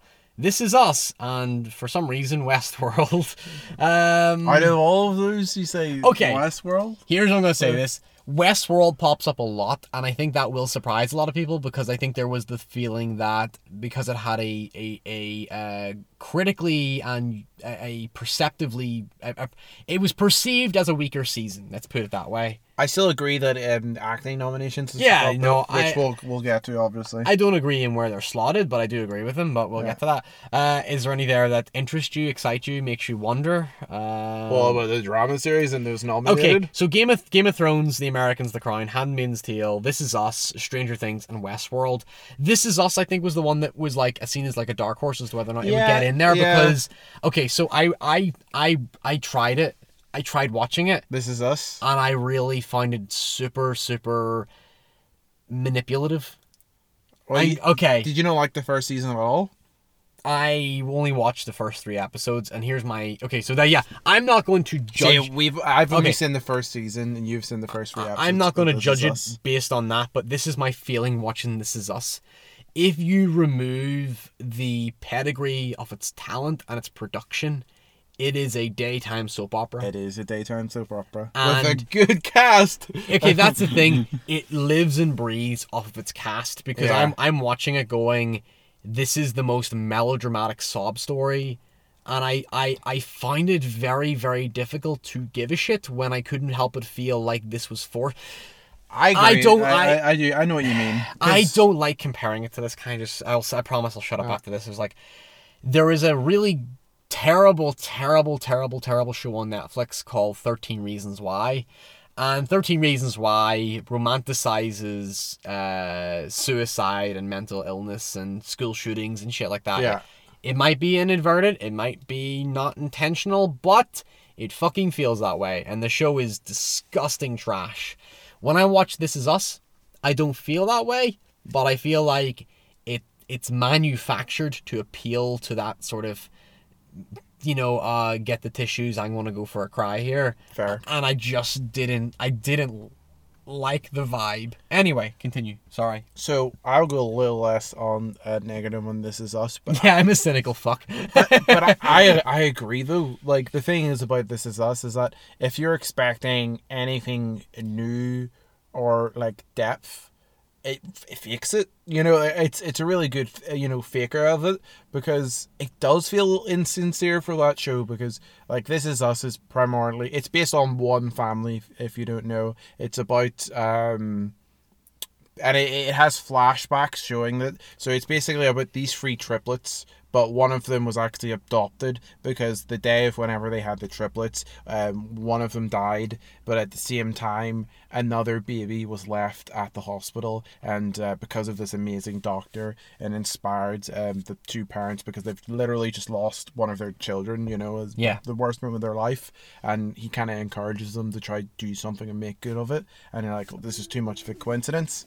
So the first whole season's kind of about how this bombshell about um, the third twin meeting up with his father again, and I, I I don't know what the other two seasons are, but like.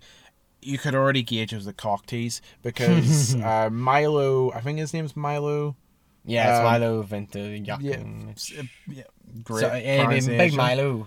But uh, so uh, this is spoilers, but um, fuck them. Uh, sorry, not used, but you know, fuck them, like the TV show, because they still haven't said. But Milo character dies in the future. He is dead, uh, and Oh, okay. yeah, and the whole kind of um, how the first season ends, premise wise, uh, is that it kind of hints like, oh, it's gonna show you the death. Uh, I don't think it still hasn't showed the death yet. Yeah, and it's three seasons in, um, unless It's- unless it showed it in this season. But it, like, it is really feel good, and yeah, there's a charm to it. there's it. a charm to it. They've, they've really good use of music. Uh, and the whole, as I was saying about the whole meeting the dad thing for the first time, because there's a whole side plot of um, the mother who raised the free.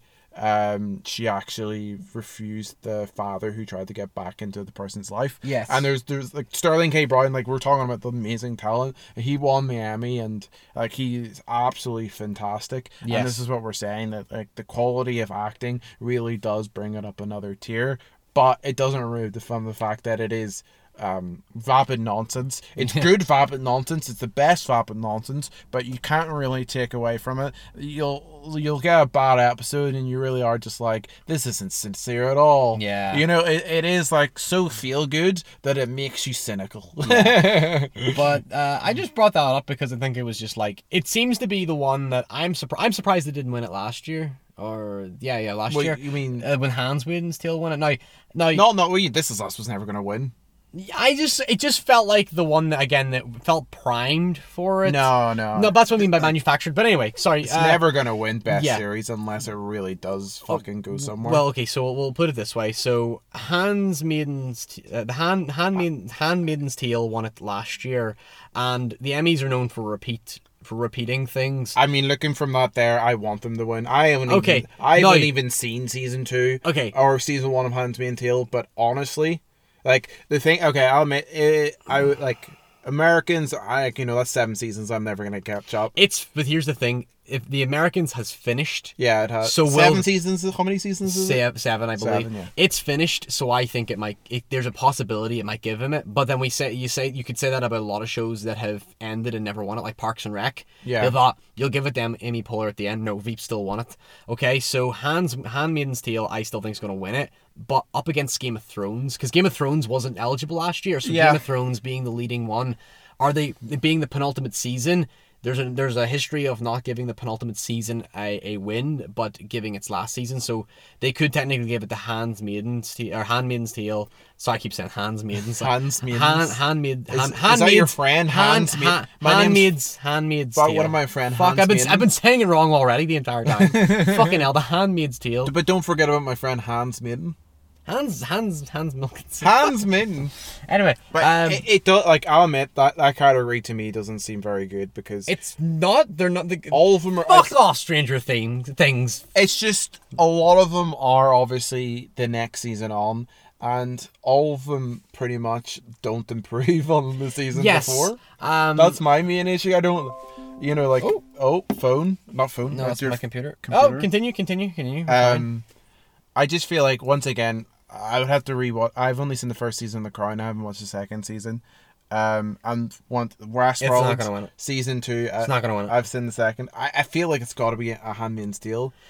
Uh, Handmaid's Tale, I think, is the one that could win it, but I think up against Game of Thrones, it's going to be one or the other. I, I don't Stranger Things is not doesn't even need should not be fucking be there. But what else would have replaced it? And also, you were saying it's a bit random. Well, a lot of people say a show called Killing Eve, but I've never seen it, never heard Okay, of it. Okay, Killing Eve. Okay. Um, sure. you, you honestly like as as we'll see with some of the nominations for acting, you could argue a lot of the shows that these people were in. Now, uh, we're in leading leading actor. Uh, so we have Jason Bateman for Ozark, Matthew Rhys for The Americans, Sterling K. Brown for This Is Us, uh, Milo Ventimiglia, Va- Va- uh, Ventimil Ventimiglia. Ventimiglia. Ah, Milo Ventimiglia. Sorry, I'm really. No, it's fine. You're- you're getting Westworld. better this every is, step. This is us. Sorry. Um, Ed Harris for Westworld and Jeffrey Wright for So- Westworld. I'm just gonna say full stop before you say anything about the West Westworld out here. I am so happy that Jeffrey Wright has got his nomination. I am happy for both of them. yeah, I- Ed Harris as well, but like I thought, I think just Jeffrey Wright. Season Okay. one, he was phenomenal. What? But but that's that's that's that's okay. So Jeffrey White, right? I might agree with him being leading actor. But here's my thing: last year they campaigned them supporting actors. They, Yeah. they were nominated for supporting actor. Why the why the need to push towards leading actor? The fact that they got in impresses me. But when you've already give two nominations to This Is- Us, yeah. it's I Which don't is the I generic filler anyway for I, nominations. I do not agree with with having two nominees in the same category. I feel like that feels a bit for, un- for leading I- actor I- as well. For acting, just because I find there to okay. So I I guess I guess it's sort of like there's a there's sort of like an I would like there to be a bit more a bit more variety. yeah. And that's just me personally, but so What it's just just so is I, I don't I well okay so here's here's people that were that did not get in that Okay, people tell- yeah, see. so uh, people thought Freddie Highmore would get in for the Good Doctor I don't know I've never seen it but Okay. I, I know a lot of people rooted for him um there were uh, uh I'm trying to think of the other I'm actually going through it in my head here now, and I'm like, okay, yeah, actually, you know what? Okay, so uh, your boy from Ray Donovan didn't get in. Okay. Uh, it's uh, Liev Schreiber. Uh, the I don't think Better Call Saul was eligible. Didn't didn't. Yeah, that was no. last year. Yeah, it That was, wasn't. It wasn't eligible. Um, yeah, and I'm going through it in my head, and I'm kind of like, I'm sure there's definitely other actors. I'm surprised didn't get in there, and I'm sure they'll come to me as we go along. But uh, I'll, I'll probably point them out then. Okay, I okay, I think Sterling K. Brown's gonna win it. So do you think it's so? Obviously, the other interesting thing to say is that of Jason Bateman for Ye- Ozark. okay, All the other got nominated for best series, right? Everyone else is part of a show. Yeah, Yeah, Westworld. so O- Ozark- This is Us, and then Ozark. Yeah, Oz- Ozark, Ozark, Ozark got nominated for the things it, it deserved, but it did not deserve anything other than the directing and the acting because Ozark is pretty poorly written. Like it's so over the top. And have you seen it? I haven't. I think I will, but I haven't seen it It's it's so fucking nuts. There's just so many like like twists and turns, but like the ones you're just like that makes no fucking sense.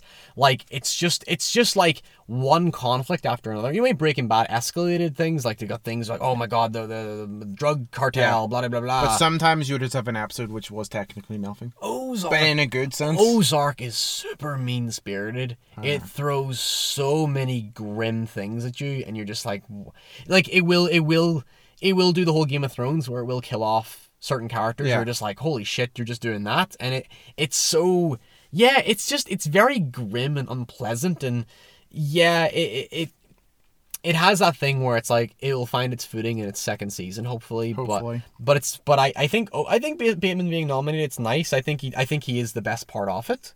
Uh, I think his wife, who's who the actress I can't remember her name, but I thought she was really good in it too. Um, but then Milo and uh, Sterling K. Brown have they always been nominated for this? th- Is they were Us? they were nominated last year and, and uh, the year before. I don't know about the year before, but uh, Sterling K. Brown definitely was because Yeah, yeah, because This Is Us didn't get in. I don't think it's first year. I don't think No, no, it did. it did. That's well, what- Sterling K. Brown has won the Emmy before. Yes, and it, it wasn't last year. I think it was the year before, wasn't it? Y- Yes. Okay. I'm yeah. not- that okay. That that Unless I'm wrong. no, he won it last year. Did he win last year? Sterling K. Brown's been the consistent winner. Okay, cool. Uh, he won last year. Um, I, I think Matthew again. If we're talking about the Americans, I could see Matthew Rhys might get. It's his last chance. Yep. I would like to see Matthew Rhys. I haven't. Okay, but uh, there you go. Um, do you have obviously see if is there any you think are going to win it? By the way.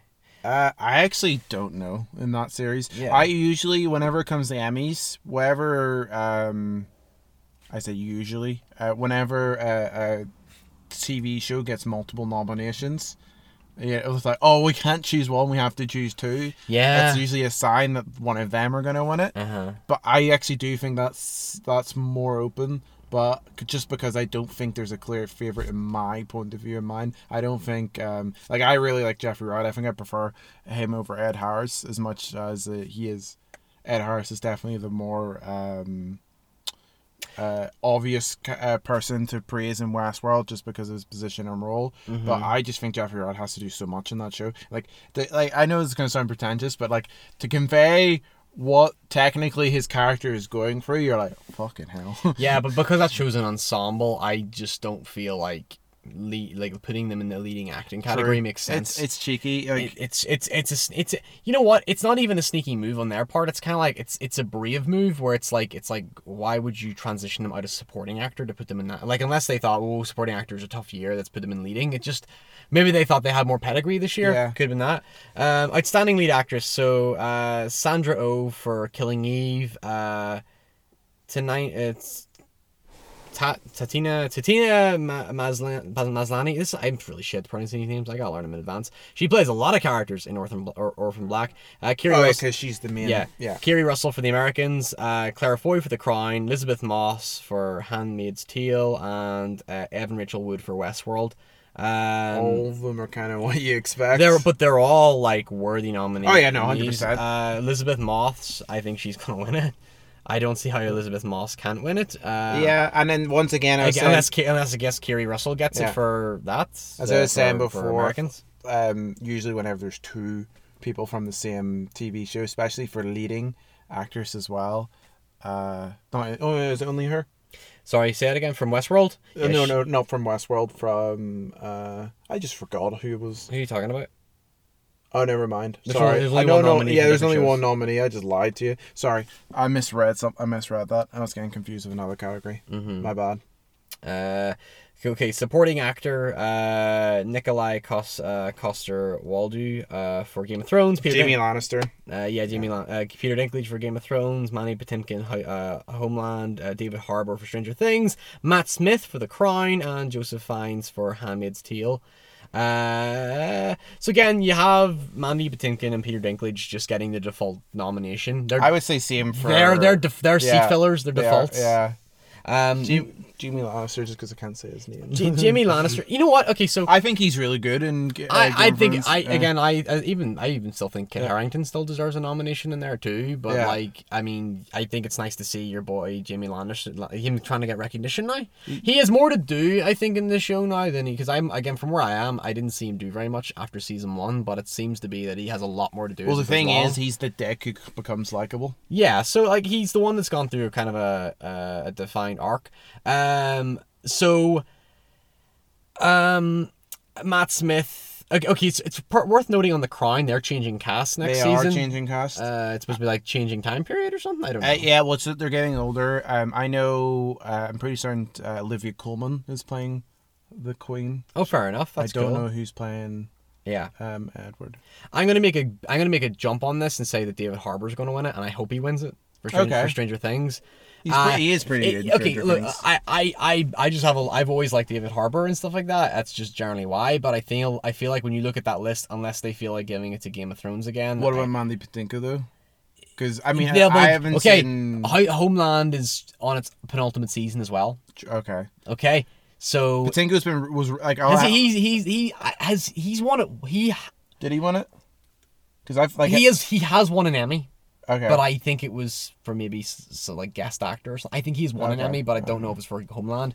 Mandy Patinkin, I do think it's kind of like is it Patinkin or Patinko? Patinkin. Patinkin. Patinkin. I don't know. What I'm He was in a really good show years ago called uh, Dead Like Me, but it got cancelled. Well, do you Uh, know what his famous, most famous role is? No. Homeland? No, you killed my father. He's the star of the die.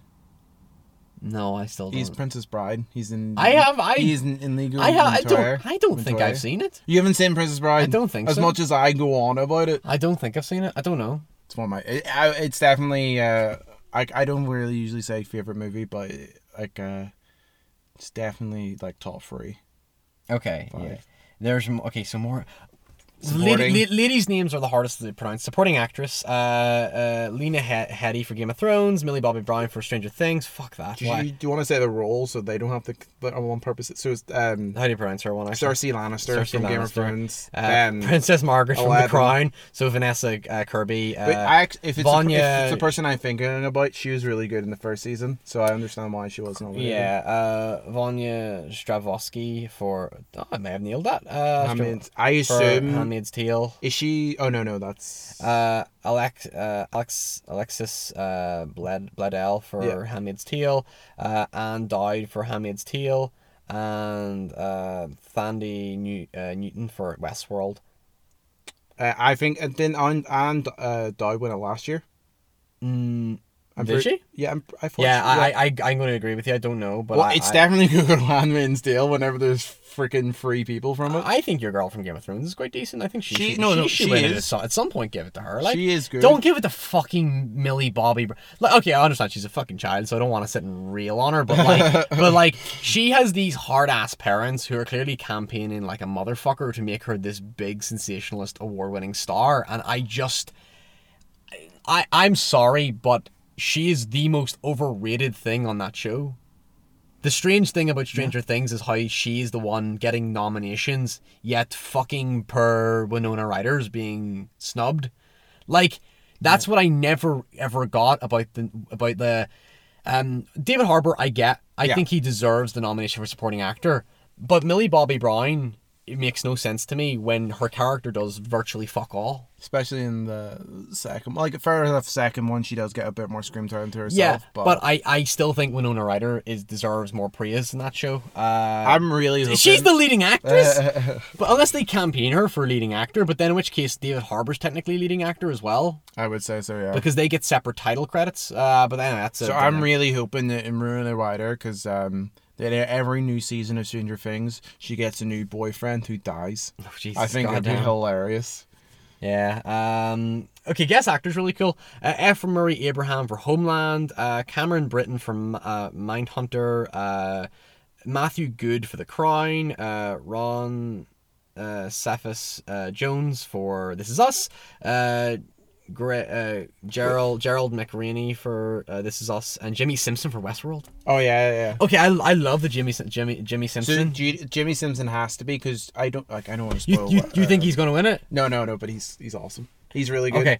I, So I, okay. so I know who's gonna win it. I'm gonna I'm gonna I'm gonna bank on who's so gonna. So this is why I'm a little confused because for this is us. Okay. Um, Ron Cephas Jones. William is the dad, yeah, yeah, but he's dead. but he's supporting. He's a guest actor, so he may have had a brief Oh, appearance. he must have had a brief This- this appearance. is- if- Ah, guest actor is less yeah, than- of le- course, less than of half course, the yeah. season. and he was yeah okay. One- one episode That is makes enough. sense. That makes sense. Uh, it can be like a thirty second cameo. And then I assume Cameron, uh, the person from Cameron Britton from- Mindhunter, I assume yeah, he's Edmund Kemper, of he's course. he's the one that plays uh, Yeah, yeah, Kemper. Emmett Emmett Kemper. I I you don't think I he am should win it? I am gonna say I I am banking on him winning it. He is the only one who de- fucking really deserves it. Yeah. He is the, the fundamentally the best thing about la- about about He is. First He is, season. he is. I love all. I'm surprised Mindhunter didn't get more nominations. I'm really disappointed it didn't get. I mean, leading actor may have. I think it deserved. I Yeah. thought your guy was really good in it. I Uh, thought he was good in it. I think it deserved best drama still, but I think the problem with the show is that again, not to sound snobby, it's too academic. Yeah. It's too heavy in material. Um, I I think he should win for playing Kemper for Ed Kemper. I think so too. I think he was Uh, really good. Shit. Uh oh, fuck, wrong button. Ah, blah, blah, blah. Um, But I can understand. I was talking about the person who's technically Uh, dead because I think he. Did, I think did he win this? he's won it. Yeah, he won it, Uh, yeah, he? Guest actress, uh, Diana Rigg for Game of Thrones. Uh, oh yeah, I know who she is. Yeah, she's Uh, good. Like she's the um, lady of Florence, the old lady. Uh, Cicely uh, Tyson for uh, Tyson for uh, How to Get Away with Murder. Viola Davis for Scandal. Uh, Cherry uh, Cherry Jones, that's an awesome name for Handmaid's Tale. Uh, Samira Wiley for Handmaid's Tale and uh, Kelly Jenrette uh, for Handmaid's Tale. I'm getting better at these name pronunciations. uh, Handmaid's Tale seems like Yeah, a lock yeah, for, yeah. for most things. I mean, it's not surprising, you know, for guest. Like, I mean, for the kind of show that it is, Yeah. that uh, the guest actress slot would be uh, full. Yeah, I, Um, I, I'm gonna bank Viola on. Davis though, that I I'm gonna think bank I, on her Oscar winner. Like, I'm yeah. gonna bank on Do you not winner. think though that she's a she's a seat That's- filler? If, if she if she's not a if, if, well, I mean she's like a like a love child to them. Like they love nominating her. I think it might be one of your girls from Handmaid's Tale. I just feel like Handmaid's Tale is gonna rake in a lot of them. And I think it's good for it. Yeah. I, I want to see it now, but I hear it's just super bleak and I don't want it. Um, direct, let's go. Okay, let's go quickly through directing. Uh, directing drama series. Uh, so just Game of Thrones for Beyond the Wall. Uh, Game of Thrones for the the Dragon of the Wolf. I'm not gonna pronounce the director's Yeah. name. I'm just gonna say the That's fucking fine. show. Yeah, yeah, just the Uh, Ozark well. the Toll, but I will say it's directed by Jason Bateman. Um, Ozark, uh, Tonight We Improvise. I'm surprised it got two nominations. What's the Toll? I don't know what episodes specifically, if I'm being honest. I would Yeah, liked you have it. to live like them again. Yeah, um, the last episode of Stranger Things, like season by the Duffer Brothers, uh, The Crown got nomination, and Handmaid's Tale. I'm surprised Handmaid's Tale only got one nomination and Ozark got fucking two. That that's what surprises me because Handmaid's Tale is super well directed. Yeah. Because everything I've seen of it, I think if anything, it's a, it's a cinematography thing. Um, Well, I think that that's usually part and parcel of why something is usually so bleak. Like, Yeah. especially whenever it comes to video games. If you ever think of a reason why video games so bleak or so scary, it's because the the, the music gets you in the mood, or the, and Yeah. also um, Yeah. how it's directed all as well. Like, you know, you make a game scary by basically everything else bar what's on screen. You know, like it, it takes everything Yeah. to set up a scare. um, Or who- who- who- uh, Bleak View. yeah, who are you banking on directing? What show? Um, I'm thinking. I'm thinking. oh, These aren't it. Sorry. Uh, so Game Game of Thrones uh, is the one that I that's think. see, whenever they say directing, it basically means best episode. Yeah, and I, I'm banking. I'm banking on like unless they go for name recognition, in which case It's so- Jason yeah. Bateman could fucking it's so it. weird that I feel like in terms of um not I mean maybe Handmaid's Tale, but like Game of Thrones I don't care about. I, I think Handmaid's Tale will win it. That, these, Uh, these are these are what writing. Sorry. okay, but yeah, oh yeah, writing and directing. Sorry, directing is to- different. Okay. I, I I changed completely what I said. Stranger Things better not win it. Um, I actually think directing will go to uh, Game of Thrones because it's got a lot to do. It's got very you know because they're probably the Just the action te- te- technical yeah, achievement? technically achievement because um that's why I was writing directing I was merging Yeah. together in my head. Yeah, well- but Game of Thrones definitely deserves its directing because it's Yeah. got a lot of shit going on. That's fair. Uh, writing, uh, we've got Game of Thrones, Killing Eve, Stranger Things, The Americans, The Crown, Handmaid's Tale. Uh, I'm gonna just just go out on a limb here and say that uh, The Americans has to win something. True. Um, if not, if you know what, if The Americans doesn't win that category, which I wouldn't be surprised if it doesn't. I do think honestly, The Crown or Handmaid's Tale has that one. I just love the fact that like That's a writing nomination. As I said before, I just go like uh, I see all those programs. I'm like, am I really going to be watching these? Yeah, uh, maybe Handmaid's Tale, maybe, but like drama wise, this seems Yeah. a lot less interesting to me in comparison to the comedy. Well, you know what? You say that. I'm not a big fan of what limited series is, to be honest. Yeah, Uh, but I don't think that's so surprising because I think we've been spoiled with limited series. Yeah, I, this is the thing. So we say that things aren't going to pop up in this list, and it's purely because, well, look at look what you've got to compete with. So when we go into limited series, yes, the only only only got one nomination for directing and one nomination for writing, and that's it. And that was for uh, Twin Peaks. I kind of get why it's not nominated beyond that for two Yeah. reasons. It's too niche of a show. It's very abstract. I think what you're And trying to out- say is it's fucking weird. It's fucking weird. And secondly, it came out in January of last year, so it's going to be hard to keep that in the public eye. You know, when you've got shows that are a little bit more recent. Uh, anyway, so outstanding limited series, uh, Genius, which is the Picasso. Assuming that, assuming that's they're doing like an American Crime Story thing where Genius, another. Oh yeah, the must uh, be. Genius, Picasso, uh, Godless, uh, Patrick Melrose, The Alienist, and the assassination of Giovanni Versace, American Crime Story. So I think I was surprised by him. Is there? Any, I'm surprised by the Alienist. Who the Uh, fuck's talking about the Alienist? is that another Netflix? one? Okay, so there's a, there's a show that I'm not surprised is not in here, but I would have thought it would have bagged at least one nomination for at least acting. Yeah. and that was The Terror. Okay. And The Terror was about the, the Oh ship- yeah, the book, the, the, About the, the book, sh- the, about the ship. Yeah, yeah, yeah, yeah. That they're turning that into an anthology series. Okay. Okay, and I thought it would have at least got an acting nomination if if for a supporting actor. I think Yeah. I think that oh my god, who is the who was the captain of the ship in that show? And it, he was really good. But anyway, the, the I thought that would at least got something. Um, I genuinely don't know which one could win that. I I'm gonna bank on American Crime Story because it's familiar. If not, Patrick Melrose. yeah. I mean, I have no interest in Godless. I might. What's What? Godless about? It's like the town of only women because all the it's western and all the dudes died. Oh, okay. Oh, I know which one you're referring to. Okay. Um, but uh, yeah, but like we can't say much if we haven't seen Yeah. them. uh, outstanding television movie. Uh, Fahrenheit uh, four uh, four five one. That was the one about the book burning thing. It was shit. I saw it. Uh, it was shit. well, it's um, based off the book as well. Yeah. Um. But it's shit. Uh. It's you know It's- it's a de- book, de- decent decent actors, but it's shit. Uh, Cool. Yeah, but It's it's sh- the movie the movie updates it into like into like uh, digital stuff. Oh, that's terrible. It doesn't. It's uh, like it's like it's like yeah, it tries to bring in like em- emojis and stuff. It's stupid. Um, uh, Flint, uh, Paterno, and the the Tale and the USS Callister from the Black Mirror episode. yeah, I'm surprised by the USS Callister. I know. I mean, like we don't. But really but know it, but but shows. it's the only one that constitutes in Black Mirror's recent season because it's the only one that I think is over an hour long. okay. It's fair. it's 75 minutes, I believe, Fair. so technically constitutes a movie. I I I- honestly I, don't know what any of those three. Well, the Tale, uh, Well, yeah. Paterno, and Flint. I've never heard of them. Yeah, I just feel like um Black Mirror is there because Netflix. You got to get a Black Mirror in there. I think. But it could have it could have been in original. It could have not been in in miniseries. Could did not would it not have classified as miniseries? I, I know it's an anthology, but It's surely. an anthology. I don't know. But I don't know. mean, you could yeah. Anyway, um, I'm gonna say Black Mirror's gonna win that because I don't know anything about the other ones, and I feel like I feel like the Fahrenheit one is there not because of quality, but because they're filling up that because I don't know. Well, it's because it's based off uh, quite a famous book as well. You know. Yeah, that's that's fair. Uh, leading actor in a limited series, Antonio Banderas uh, for Genius Picasso for playing Pablo Picasso. Fair. fair enough for him. Yeah, yeah. Uh, John Legend for Jesus Christ Superstar. He played Jesus in it. I didn't know Jesus Christ Superstar So, live in concert. The thing thing. about John Legend, I think that he is pretty awesome. Yeah. Yeah, he's good in, in uh, La Land. Yeah. He's oh no, he is. He is. But he's in La La Land, right?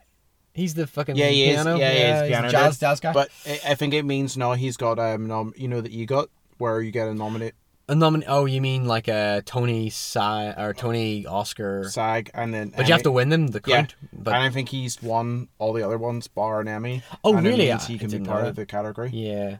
Uh, Benedict Cumberbatch for Patrick Melrose, Darren Criss for American Crime Story, da- Jeff Daniels for Looming Tower, and Jesse Plemons for USS Callister. I mean, if you're gonna nominate for the limited series, I mean, I, I mean, I would have, I would have kicked Jesse Plemons out of there and put in Cal MacLachlan, but fair, fair enough. I mean, we can't give Twin Peaks something because, sure, well, sure, Jesse Plemons's against becoming a bit of a favorite nominee, but Yeah. ah, fuck that, don't give him. enough. I just, I just, like, I love my Jesse Plemons, but it's Cal MacLachlan for God's sakes. Uh, Darren Criss, I feel like is the one I'm banking on to win It's it, got to be Darren Criss. but. Benedict Cumberbatch apparently is the one, the tough one to to, to root for. Like he's the one that could win it. Antonio Banderas it's kind of cool to see him in there. I just think that's I awesome. mean, I'll probably watch some of those more now just to get a Watch feel. the Picasso one. Tell me what it's like. uh, leading actress in a limited series or movie: Sarah Paulson by default for American Horror Story, uh, Michelle Dockery for Godless, uh, Edie Falco for Law and Order: True Crime: The Menendez Murders. What the fuck is it with all these crime? Well, it's just law. It's just Law and Order because it's got so many branching off Uh. Regina King King for uh, Seven Seconds, uh, Jessica Biel for The Sinner, uh, Laura Dern for The Tale. Laura Dern, I believe, she did. Did she win it for uh, Big Little Lies, or was that someone else? Uh, Laura Dern's awesome. Laura Dern didn't win it, I don't think, for Big Little Lies. I'm- but she's great in it. She, I'm sure she got nominated for um, Big Little Lies, surely. Uh, Virginia King, I think. I kind of feel like I've heard talk about her winning it, so I'm just gonna. Yeah, it's an it, that's an I interesting any of those series. Like, That's an interesting category just because it feels like it's more mixed up with big names and actual performances rather than the shows. Yeah. Uh, supporting actor. Uh, it's interesting. Jeff Daniels got second nomination for Godless. That's awesome for Jeff Daniels. I Yeah. feel. I feel like I'd be really sad if he doesn't win one or the other. I know. Um, he has J- Jeff Daniels has won an Emmy, which is awesome though. Uh, Brandon Victor Was Dixon. that for the news? What did you win for? He won for the newsroom. Yeah, it was a newsroom. That was the year where he was up against Bryan Cranston and took it from Brian. And that was the one people- that was the yeah, one yeah, year yeah, Bryan Cranston win. was eligible and didn't win it. Uh, Brian. Vic, Brian Victor Dixon for Jesus Christ Superstar. I'm surprised how many Jesus Christ Superstars are in here. yeah, it's up Uh, here. but I can understand it. I mean, it's it's, live in concert, so you, yeah, theater. Uh, Ricky Martin for uh, American Crime Story. Which he's good at. uh, Edgar Reme, uh, Remez for American Crime Story. Uh, Finn Wittrock Versace. for Whitlock for American Crime Story. Uh, Michael Stuhlbarg for Looming Tower. That's actually awesome because Michael Stuhlbarg uh, was really, really good in Call Me By Your Name last year. And John Leguizamo for uh, Waco. It's awesome for, for John Leguizamo because it just, just, I just so happy for him to see him Yeah. nominated because it's like, You know who he is, right? Yeah, I think I think I know who he is. Uh, might be better to show me a picture, but I, I think I do know who he is though. He, I, I think he's awesome. It's just great to see him nominated for something because I've heard good things about Waco. Um, I would love to see Edgar Remez win it, just because there's something kind of cool about his performance. Yeah, There was just something I liked for as brief as it I was. think I think I prefer Ricky Martin. no, right, fair enough. Like I'm not gonna disagree. I just I I kind of would like to. Actually, I'll tell you what. I am rooting for for uh, my boy uh, John Lenasango. Fair. Um. Anyway, supporting actress. Uh, we have Atlanta Porter for American Horror Story. Uh, the Letitia Wright for Black Mirror, which was the Black Museum episode. Yeah, that, I That was really good, I yeah, actually I think she that. is good in it as well. I really liked it. Merritt uh, Wever for Godless, uh, Sarah Bareilles, Bareilles for Ameri- uh, stop, I'm saying that for Jesus Christ Superstar, Penelope Cruz for uh, American I Crime that you Story. couldn't say it straight. What? You just couldn't say that straight, could you? Penelope Cruz. Baby Cruz. You can say like I, that. I just remember seeing Kate McKinnon's audition for Saturday Night Live, and she did the she did like a Penelope Cruz impression. I thought it was really funny. Uh, Judith Light for uh, American Crime Story. I I don't remember her to be honest. She's um. Penelope Cruz was really good doing it. I do say I will say she was very good in it. I don't. I, I feel like I don't see. I'm I'm weird with her performance because it's. I feel like she knows the person she's acting. Ooh, I can go. Okay, cool. You know what I mean? Yeah, yeah. I I, I don't know. Like I just. I, I don't like it, but fine. Uh-huh. I. I but I don't know if, if it's just because of the character she's portraying. Directing in a limited series movie or dramatic special. That's a new one. Uh, Godless, Jesus Christ Superstar, uh, Paterno, um, Patrick Melrose, uh, American Crime Story, Looming Tower, and Twin Peaks. Look, I want my boy Lynch to at least. Yeah, come something. on, Twin Peaks. Come My, on. my boy Lynch deserves something. if you're gonna take an episode, right? If you're Yeah. gonna be like Twin Peaks, surely well, has to win. Barry Barry Levinson, he is an Oscar nominated director, so he could he could potentially get it for, Paterno. Paterno, Paterno. yeah. But if we're going on this dramatic special edition thing, I couldn't wouldn't be surprised to see uh, Jesus Christ Superstar get win it because it just seems like the one that would both stage and screen. Fair. Yeah, I Yeah. could see it winning it. Um, okay, writing American Vandal. Shit, I forgot American Vandal. Oh yeah. Yeah, that was the, the yeah that fair enough. Uh, American Vandal, Godless, Patrick Melrose, uh, American Crime Story, Twin Peaks, and USS Callister. Yeah. Uh, I I just it's it's a bit weird that uh, Black Mirror is going on. I mean, I think you didn't really like USS Callister though, didn't you? I really did like it actually. Fuck you. Uh, you said you didn't engage like with the whole them and the com- you know the simulated computer. oh, I don't really like the whole. Te- I don't like the sci-fi part. because I re-. I actually really liked USS Callister as an episode because I think it's great fun, because it, but I don't like. I think that I think the Black Mirror's technology theme gets a bit obnoxious. It's like, yeah, we I, I get it. Technology is bad. Like, fuck up. you know. Um, okay, now to get to comedy series. Uh, thing you mean th- things we've actually watched. things we've actually watched: Atlanta, Barry, Blackish, Curb Your Enthusiasm, Glow, Silicon Valley, Marvelous Mrs. Maisel, and Unbreakable Kimmy Schmidt. So I, I mean, I would hands down say Remember, this is uh, the year that Veep is no longer eligible. So like Yes. that's that's just that's let's not beat around the bush here. We all know what's going to win this one. Atlanta. Atlanta has to win it. Like I, I'm not. I if it was up to me, fucking Barry would win it. But that's that's that's only. Uh, well, actually, you say that Mrs. Mar- the marvelous Mrs. Maisel has been doing uh, Yeah. uh, doing well in like Golden It Globes has and stuff. but that hasn't had competition from. I think it lost against Atlanta in terms of uh, being in comedy. I agree, just, yeah. I just don't like. Barry's great, and Barry's on its first season. yeah, I think it's like it might take a. No, it doesn't help Barry. It's not. It's to do with the fact that it's a very very dark show. It's very very very like. I mean, it- a it- lot, Atlanta if you if you if you well. no, but Barry's very. I know. I know, Barry, no, Barry is for yeah. I, here's the thing. I, I think I think there's a little bit of an argument to say that sometimes Atlanta's put on a, a pedestal of it's it's like the most artistic show there, and it's like nah, I think that's a bit. I think it's that's possible to challenge. I think Barry is on the same quality, but it's just a very different type of show. It's a very different type of show. Like, I mean, that's the reason why you're saying about the whole artistic tagline for Atlanta because it can just do one episode which is not just not connected. But the, the thing is, it's like Atlanta. Atlanta seems like the one that's primed to win it purely because as well, it, it- you know, it's okay. It's already had its first year, so its second year is like okay, you're not up against Veep. Um, you're going to give to the show that's culturally, socially, and uh, critically relevant. Uh, also the show that has the most experimentation, if you want to at least praise it for some ambition. Yeah. And yeah, for just having a distinct vision.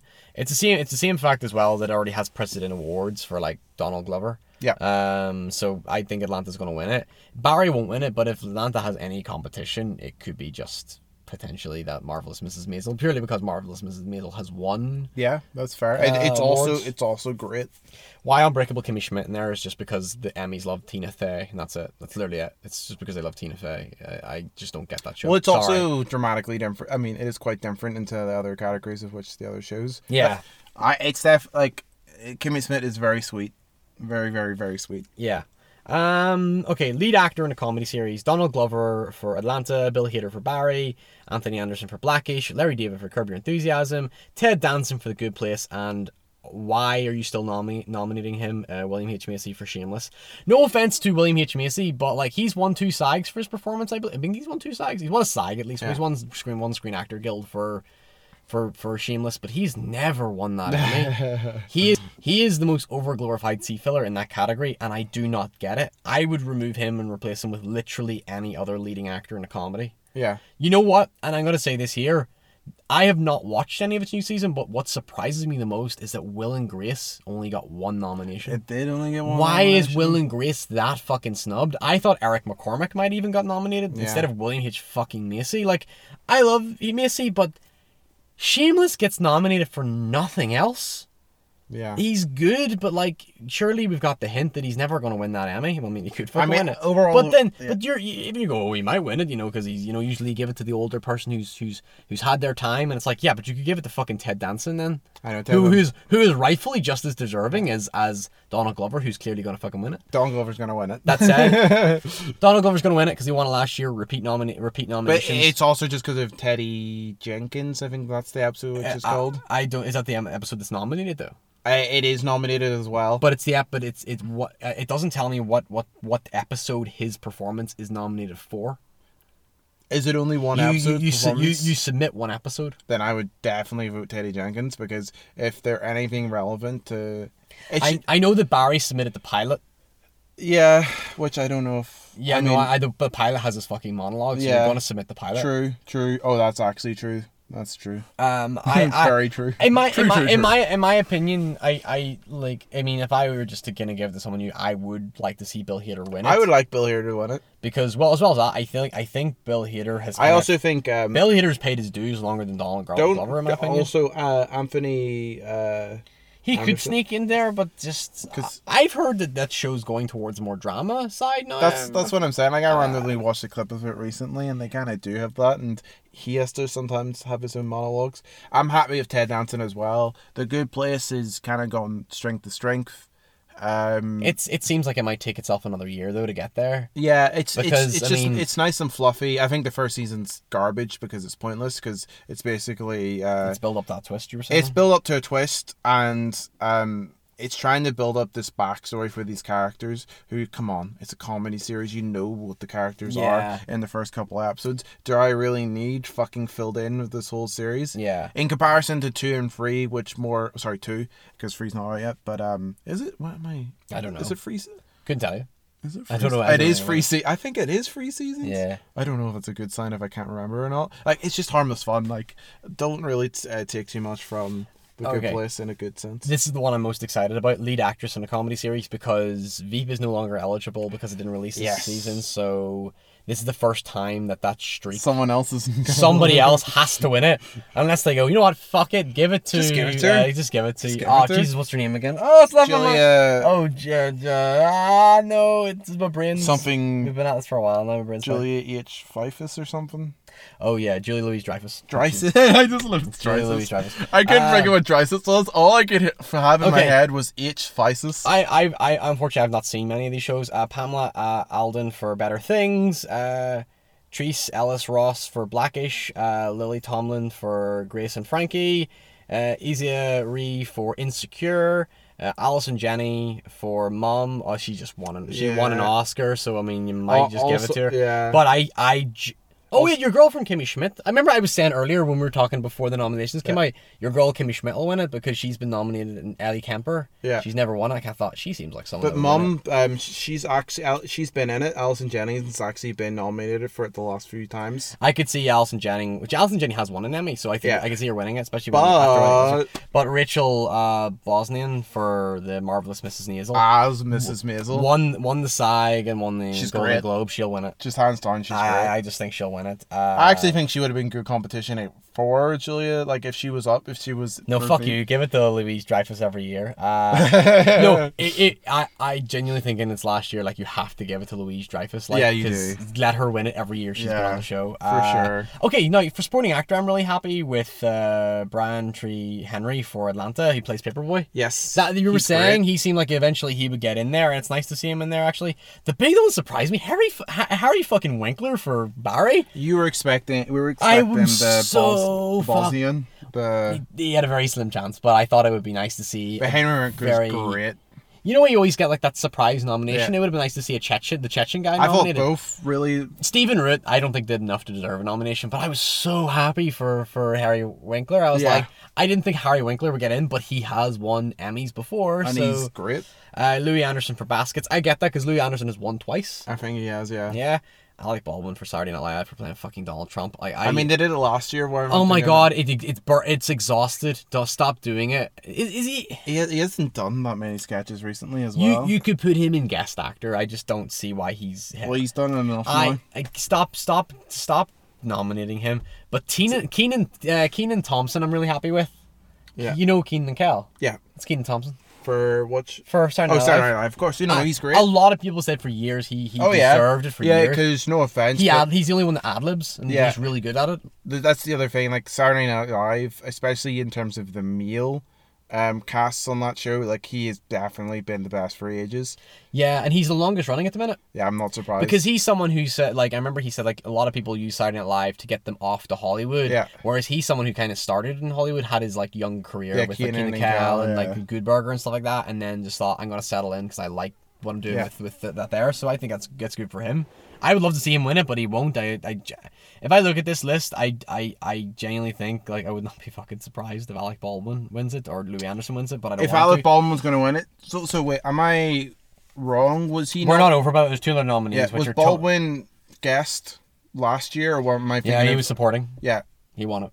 Yeah, he did win it. Yeah, You can win it again, but I would give it to Kenan. Co- Kenan, Kenan I feel like Thompson. it's time past. Like, Well, it's- Kenan Thompson, if they're going to give new blood, Kenan Thompson would de- deserve that win. Yeah, Uh, then there's Tony Shalhoub for Marvelous Mrs. Maisel Which and he's fine Ti- in. uh, Titus uh, Burgess for Unbreakable Kimmy Schmidt. A lot of people say that he's He- paid his dues yeah, now. he has paid his dues. Um, So who are you going to give it to? I'm going to give it on Kenan Thompson. I want to see someone new, new, new blood win it. Um, I'm still, I'm still on the sort of boat of like, I would like to have seen at least sort of Zach Woods from Silicon Valley. Oh yes, why didn't Zach Woods It's get okay. nominated? Silicon Valley got basically aired out by Barry. Yeah, and that doesn't. I think it it, did. rightfully so because I think HBO are struggling to get that comedy hit. Apart, other than Veep, what is their other comedy hit that they're trying to get launched? And that's Yeah. probably Barry. But Barry, because Silicon Valley just didn't win It's, the awards. it's it just was- on whenever all the other good programs are on. Yeah, and Sil- people Silicon Valley's it. always been really good, but it's just never enough to win. It's Um, not good enough to win. it's I, I- honestly, its first two seasons, it definitely did deserve to win. Um, but uh, yeah, uh, supporting supporting actress, uh, CC Beetz for Van, uh, Betty Gilpin for uh, for Glow. Um, actually, uh, Brie Larson not getting no not Brie Larson, sorry, uh, uh, Alison Brie, Alison not, Brie, not yeah. getting nominated for Glow surprised me because Marc Maron's not nom- nominated for supporting actor either, which really surprised me. Yeah. But Betty Gilpin gets in for Glow, which really surprised me. And Glow's also nominated for fucking lead for drama series or comedy series. I'm like, I'm like, wow, okay, so what you didn't nominate you mean the two that got nominated for both the Golden Globe and the SAG? It just surprised me. Laurie Laurie Metcalf for Roseanne. Roseanne would have got more nominations had your girl not been a big racist. If she hadn't taken those drugs, Had she not taken those the side drugs. effects of those drugs. those racist drugs she took. Um, I'm actually still. I love more Laurie, Laurie Metcalf off the Oscar nomination for Lady Bird, who I think deserved to win it. Um, at the same time, Roseanne. Yeah, there's a bit of a really there's a black spot on Roseanne the idea of it winning something. So she's she's been black. I don't. Yeah, there's no way she's no winning way. it. Kate McKinnon de- by default for Saturday Night Live. Leslie Jones for Saturday Night Live. I have seen sketches with Leslie Jones. I don't particularly like her that much, but that's fair. That's fine. Uh, uh, Edie uh, Brent for Saturday Night Live. I don't know who that is. Um, uh, Alex uh, Brosen for Marvelous Mrs. Maisel. I And think she's the mom, is she? uh, Susie. Oh no, she's not. Susie. Uh, Apologies. Megan Mullally for Will and Grace. That's what I mean. Yeah. Sean Sean Hayes ain't nominated either. He plays Jack in Will and Grace, and he's like the best fucking thing about that show. yeah. Uh, just Even still, just surprised me. Um. uh, okay. So in, in that in that in that list, uh, I am actually probably banking on uh, if not Kate McKinnon or Lizzie you, Jones or did, something. did you say the first name? Did you Uh, say? yeah, Zizzy Beetz for Oh, Atlanta. so you did say Ziggy Beetz. Um. Um, I think she's really good in Atlanta. I she I think she's the um, Donald Glover's um person who has child with. Yeah. Yeah. She is. Uh, I think she carries her own really well. Yeah, but I think that like they're not going to give everything to it. I know, I don't think so So I think she has less of a chance. But who do you Um, think is going to win in that category? I think someone from Saturday Night Live will win it. Actually, that's fair. Yeah, I actually think hundred percent. I think because they've given it to Kate McKinnon for two years, I think they might give it to Leslie Jones, which I yeah, think's fair. yeah, I, I, think that's fair. Don't see a problem with I, that. I think that is probably Guest right. actor in a comedy series is fucking brutal. Have you seen the guest actor one? Uh, I mean, I have, but Kit, just Kit Kit Williams for Atlanta, Sterling K. Brown for Brooklyn Nine Nine, uh, Bryan Cranston for Curb Your Enthusiasm, Lin Manuel Miranda for Curb Your Enthusiasm, uh, Donald Glover for Saturday Night Live, and Bill Hader for Saturday Night Live. Fucking hell! Um, I will say this: there's a lot of there's like it's it's almost like they picked recognized names more than it was because they brought anything to the table. If you get me, Kit Williams is like the comedian with the long hair, I think, I know I just need a picture of him because I can't picture him like who he is in uh, Atlanta. or not the hair, the fuzzy hair. You'll know you'll know when you see him. Yeah, well, that's why I'm Sorry, googling sorry. it. okay, I'm gonna bank. I'm gonna. I, a lot of people are banking on. uh Uh, did I? Oh, you spell it you right, Kate Williams. Yeah, it's okay. I was gonna say, uh, Saturday Night. I actually think Bill, if Bill Hader doesn't win the leading actor, they'll give him some. They'll give him guest actor. Do you not think it's just a bit overkill? Like, I think Uh, Bill Bill Hader is not walking away empty-handed. yeah. I mean, I just I I don't really like it whenever they give nominations for guest. K A T T. Um. K. Yeah, honestly, it could be any of them. I'm not even gonna like settle on one, but I'm gonna say if Bill Hader doesn't win leading actor, he'll win that, or vice versa for Donald Glover. I just yeah. I mean, I understand they're meant to be a guest role and all, but whenever vo- I don't agree with the host because it's like that. Like, they are guests, but it's just like I feel like it's too easy a vote. See, Saturday, Saturday Night Live getting three nominations in one category just feels a bit disgusting to me. I I think it's, It's, fair it's though such for an yeah. I guess maybe for uh, female It's and. Uh, guest actress, uh, uh, Wanda Sykes for Blackish, Tina Fey for Saturday Night Live. That's no surprise. Tina fucking Fey. Uh, Tiffany Haddish uh, for Saturday Night Live. A lot of people say T- Tiffany Haddish should win it, so she probably will. Uh, Maya Rudolph for The Good Place, Jane Lynch for Marvelous Mrs. Maisel, and Molly Shannon for Will and Grace. Apparently, Molly Shannon's really good on Will and Grace. So yeah, I'm not that surprised. So a lot of people I like are- her as an a lot of people there you could bank on. A lot of people. Um, Marvelous Mrs. there. It's a, Maisel. it's a brutal category um, as well. She plays a really interesting character in Marvelous Mrs. Maisel Yeah. because she basically plays like um, so she's a stand-up. But um, she plays a part, but nobody knows it. Where uh, she plays this like uh, authentic Brooklyn woman, but in reality, she's actually just like a really posh, high pretentious person. Yeah. and uh and then um uh oh yeah i know who he is now um i'm a little surprised that he got a nomination sorry Katt Williams It's guest. It's guest. So you can. yeah if i think he's uh Should we go on to the yeah let's directing? go yeah Uh, directing. So we have two for Atlanta, one by Donald Glover and the other by I know. uh, Hiro Murai. but Um, more importantly it's teddy pinkins Teddy, Teddy Perkins one. teddy perkins and fub i need to know i need to Uh, Barry's nominated. That's Bill Hader's episode he directed. That's a pilot. Uh, Yeah. Glow Glow's pilot. Uh, Silicon Valley episode directed by Mike Judge. It's, that's the one on the Bitcoin one. Okay. Uh, the the Big Bang Theory. Fuck that. Um, thank God Big Bang Theory gets nothing else. That's that's I'm happy to see that. And then Marvelous Mrs. Maisel, uh, which is the pilot as well. Um, what's the the other the one the. uh, f-u-b-u I'm I'm actually gonna say this. Like I I I genuinely would not be surprised if Barry wins this one. i think barry has to win Bar- one of them. Ba- Barry's Barry's first Oh episode. shit! I know. Okay, I know, I know what the Fubu okay, one is. so- it's Fubu, obviously. Okay, Sorry, so I thing- should have said it. I should have said it out loud. Oh, but those two episodes are so good. they're going they're going to cancel each other out though. I, I they're, they're, yeah. it's the only one there with two nominees, so they're going to cancel each other out. So I think they're going to divide themselves. That's why I think that's the only reason I think Barry will win. I think when you look at when you look at directing a pilot, Barry's pilot just has, as well as that, Barry's pilot's directed like a drama. Yeah, but All the others have no, like Fubu, a, Fubu's pretty much a drama as well.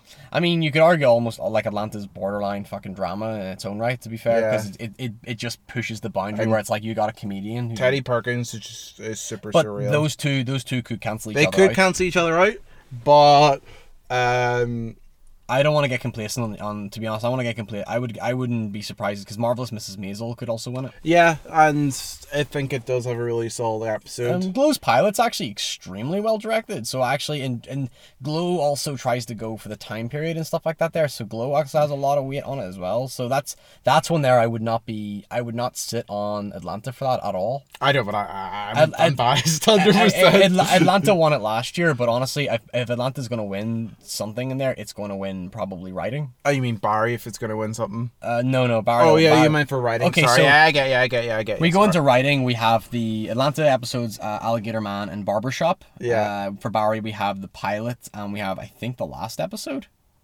Um, and then for Silicon Valley, the fifty-one percent, which actually really, which is probably the best episode in that series, I have to say. Yeah. And then Marvelous Mrs. Maisel for the pilot. Um, because Marvelous Mrs. Maisel only submitted its pilot for everything. Oh really? Fair. Very fucking smart move. I think so too. Because when you're when the Emmy people vote, they're not going. Well, what episode was that? Because that's the thing about so that's the thing about when you go into Silicon Valley getting three nominations for writing and shit. Yeah. They'll go, well, what episode was that? Because I'm looking at the is Silicon Valley going fifty one percent, and I'm like, is that the? I'm looking at that going, okay, that's the only time I actually know what episode they're referring to. yeah. Which which which is gonna. Is fuck- that- that's the last episode, right? That, t- e- one before it. One before it. but I'm gonna say this: that's what will fuck over Atlanta because Atlanta. So uh, I, you know, Barry is literally written chapter seven, chapter one, so it's Yeah. it's gonna benefit. I know, no, but like in terms of the, the writing, it's very obvious what episodes they are. That- that- Man, that- like, you'd be- and even Fubu you, as well. You know, that I you know being a fan, but when there's somebody who's watching religiously Yeah. all these shows, True. it's it's gonna be a really tough one. That's why I'm not. That's why I'm not sitting on it too much. I just- like- writing and directing is up Yeah. for grabs. I, no, Anyone? 100, I hundred percent uh, agree. Like Alligator Man, I think it's the first episode of the season, and it's like I, I think it's fine. But like I think Barbershop is just such a well written episode. It's it's so funny and it's so true. Like it's just all about that uh, need to have a constantly good barber and kind of like it's it's weird. Yeah. It's a weird episode. It's like one of those things where it's like. You don't realize how much in common you kind of kind of have with someone completely in a different situation, Yeah. but with similar needs. I'm gonna okay. So we've been recording for over two hours now, and I kind of thought, well, we've, we've passed the threshold at this point. Let's just look at some of the other ones, just just curiosity. So animated programming, we have uh, Big Hero Six, Bob's Burgers, uh, Rick and Morty, South Park, and The Simpsons. So we're this is Rick and Morty's first nomination, by the way. Oh, for yeah. So Rick and Morty's gonna win it. That's what I'm saying. probably fair. I'm like. Fuck Rick and Morty, but fair enough. Yeah, that's. I assume there's animated short as well. Uh, yeah, so yeah, yeah. Adventure Time, Adventure Time. Robot Chicken, Steven Universe, uh, Teen Titans Go, and We Bare Bears. Uh, could you tell me on on those? Because I don't know shit about I don't know shit about animated programming. Um, Adventure Time is it over yet? Adventure to so like Ring of Fire. That would have been. I don't know exactly what episode that's for, but uh, it, that probably would have been the last season then. Is that it over for good? Is it? No, no, it's not over yet. It's Okay, still. then. It's there's still like a technically a mini movie. There's four episodes. Okay, um, I want to look at Variety. Okay, Variety, ooh, Variety Special Live. Um, I just I believe I was. I mean, it's just all the. I'm just curious because there is pre-recorded. What the fuck? Uh, wasn't John Mulaney not nominated for something as well in there? That's what I'm trying to find out which one. Not John. Variety talk oh talk series. Yeah, oh, he gives he gives a damn of a talk series. Uh, Uh, I mean, it's all it's only you expect to be nominated for it, don't you? Oh yeah, Portlandia. Sorry, not live. Fuck, it's gonna be a tough one. I think Portlandia's ended, so I think it could win one. Um, is there any other categories that look interesting? Which one's here? What, what visual effects will be Game of Thrones, obviously, but visual effects in the supporting role? That's so cute.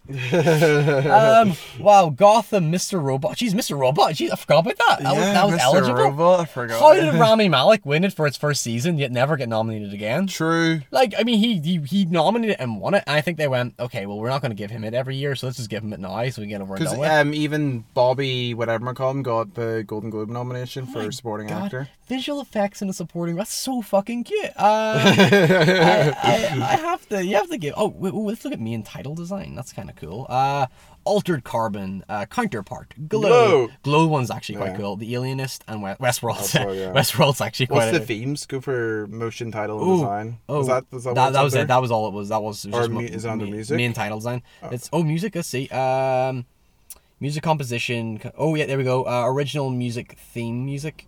I, it will be, you know, God, Godless, Marvel's The Defenders, uh, Somebody Feed Phil. What the fuck is that? Uh, the Last Tycoon, The Putin Interviews, and The Tick. Oh, The Tick I heard was good.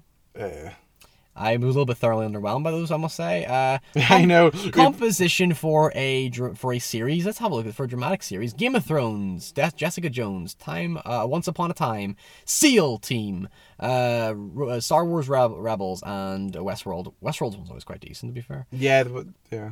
Um, interactive media. Well, actually, no. Let's not get. Let's not get too too fancy. Oh well, well, cinematography. Actually, can we look at cinematography? Yeah, let's look at very very quickly. Very very quickly. Okay. Uh, limited series or movie. So Fahrenheit four five one, Genius Picasso, Godless, The Alienist, Twin Peaks, USS Callister, Twin Peaks. All you expect. Yeah, I knew you would hope Twin Peaks. You would fucking hope Twin Peaks. Uh, multi-camera. Well, who gives a shit about multi-camera? Yeah, who gives a shit about? There's only three nominees: Superior Donuts, The Ranch, and Will and Grace. So Will and Will, Grace. Will and Grace, because why would you get? You're not gonna get the ranch because it got that big black spot of uh, that guy that got fired for sexual assault or something. Okay, sing. Okay, so cinematography in a half-hour series is really brutal here because Atlanta, Barry, Glow. I haven't seen Insecure. Mozart in the Jungle. Mozart in the Jungle. We got nominations. Mozart in the Jungle because it got cancelled, didn't it? Oh, Mozart, it got cancelled. it got cancelled. Yeah. I didn't know that. Mozart in the world, uh, Mozart in the Ju- Mozart in the Jungle is really fucking well shot. I will give it that. oh, it's really well the, shot. The end of the fucking world got nominated, and I totally didn't know that was eligible. Because Oh, shit. Now here's what's bizarre about that one. It, Wait, the end of the fucking world's eligible? how is it eligible when it came out uh, over, It- over a year ago in the UK? Yeah, for- how, how does that? I now, guess 'cause it okay, was- it's it international was- Emmy. I'll give it. It's an international Emmy. Okay, it was really, yeah. okay. So like, listen, listen, listen, listen. It's also well shot. I'll admit that. I actually have seen I- I- End of the World. I Atlanta's gonna win that one because it's the Teddy Perkins one. Yeah. Okay, I'm just gonna, I'm gonna, I'm gonna Oh, it's- I will stroke your Yeah. fucking ego, John, because it has to be Teddy Perkins. Oh, wait, so you like cinematography first for a for a one hour show? Legion, Ozark, Stranger Things, Oh, the, Cro- got- the Crown, Handmaid's Tale, Marvelous Mrs. Maisel, and Westworld. Uh, I actually- chapter nine, so whatever that one is. Um, oh no, uh, is that for the O- Ozark, first Ozark, season? Ozark's a nice one. So, but Legion's really, really pretty. Can we point out no directing, cinematography, or anything for for for mind Mozart in for Jungle's mind not Mindhunter? cancelled, by the way. I don't think it's cancelled. Maybe it got picked up by another network. No, I think it's just keep and go. Why do you think it got cancelled? I read I read somewhere that it got cancelled. I don't know. I think you're lying to me. I'm pretty sure I read it got cancelled, but I could be totally fucking wrong. Like, or it's being forced into a finale. I'm not. I'm happy enough with that though. Uh, Anyway, uh, cancel at Amazon after four seasons. there you go. It's cancelled. Screw you, John. Uh, All right. Right. Sorry. so we've been going on Jeez. to ours. So anyone that's left, uh, fair play to them. They win the magic goose. Uh, The magic goose. The magic goose. Here, I was meant to keep that. Why are you giving away my magic goose? You know, funny when you said that. I go, uh, where did that come from to begin with? And I was, Yeah. and then when you mentioned that, I was like, oh, maybe there was a magic goose. There was always a magic Uh. So yeah, uh, we will we will decide what uh, we will put the vote up for what the topic will be next week, and uh, we'll uh, hopefully answer more questions and stuff. Then we didn't get many this week because I left it too late to ask. Um, so yeah, uh, two hours and ten minutes into it, so we'll just end there. Uh, it's because it's uh, well, it's coming one a.m. Jeez, I got somewhere to be at eight. I have to be at dodgeball for eight a.m. So far. Fun times. Oh, yeah. Saturday and activities. uh huh. Right. Exercise. Exercise. See you soon. Bye bye. Let's go to Hollywood. To Hollywood. yeah. oh, we're drained, aren't we? Yeah. Oh, it's also anybody who remembers we're uh, the first part of the conversation of this podcast. Fair play them as well. Full circle. Go Full full, circle. circle. All right. Bye bye. Bye.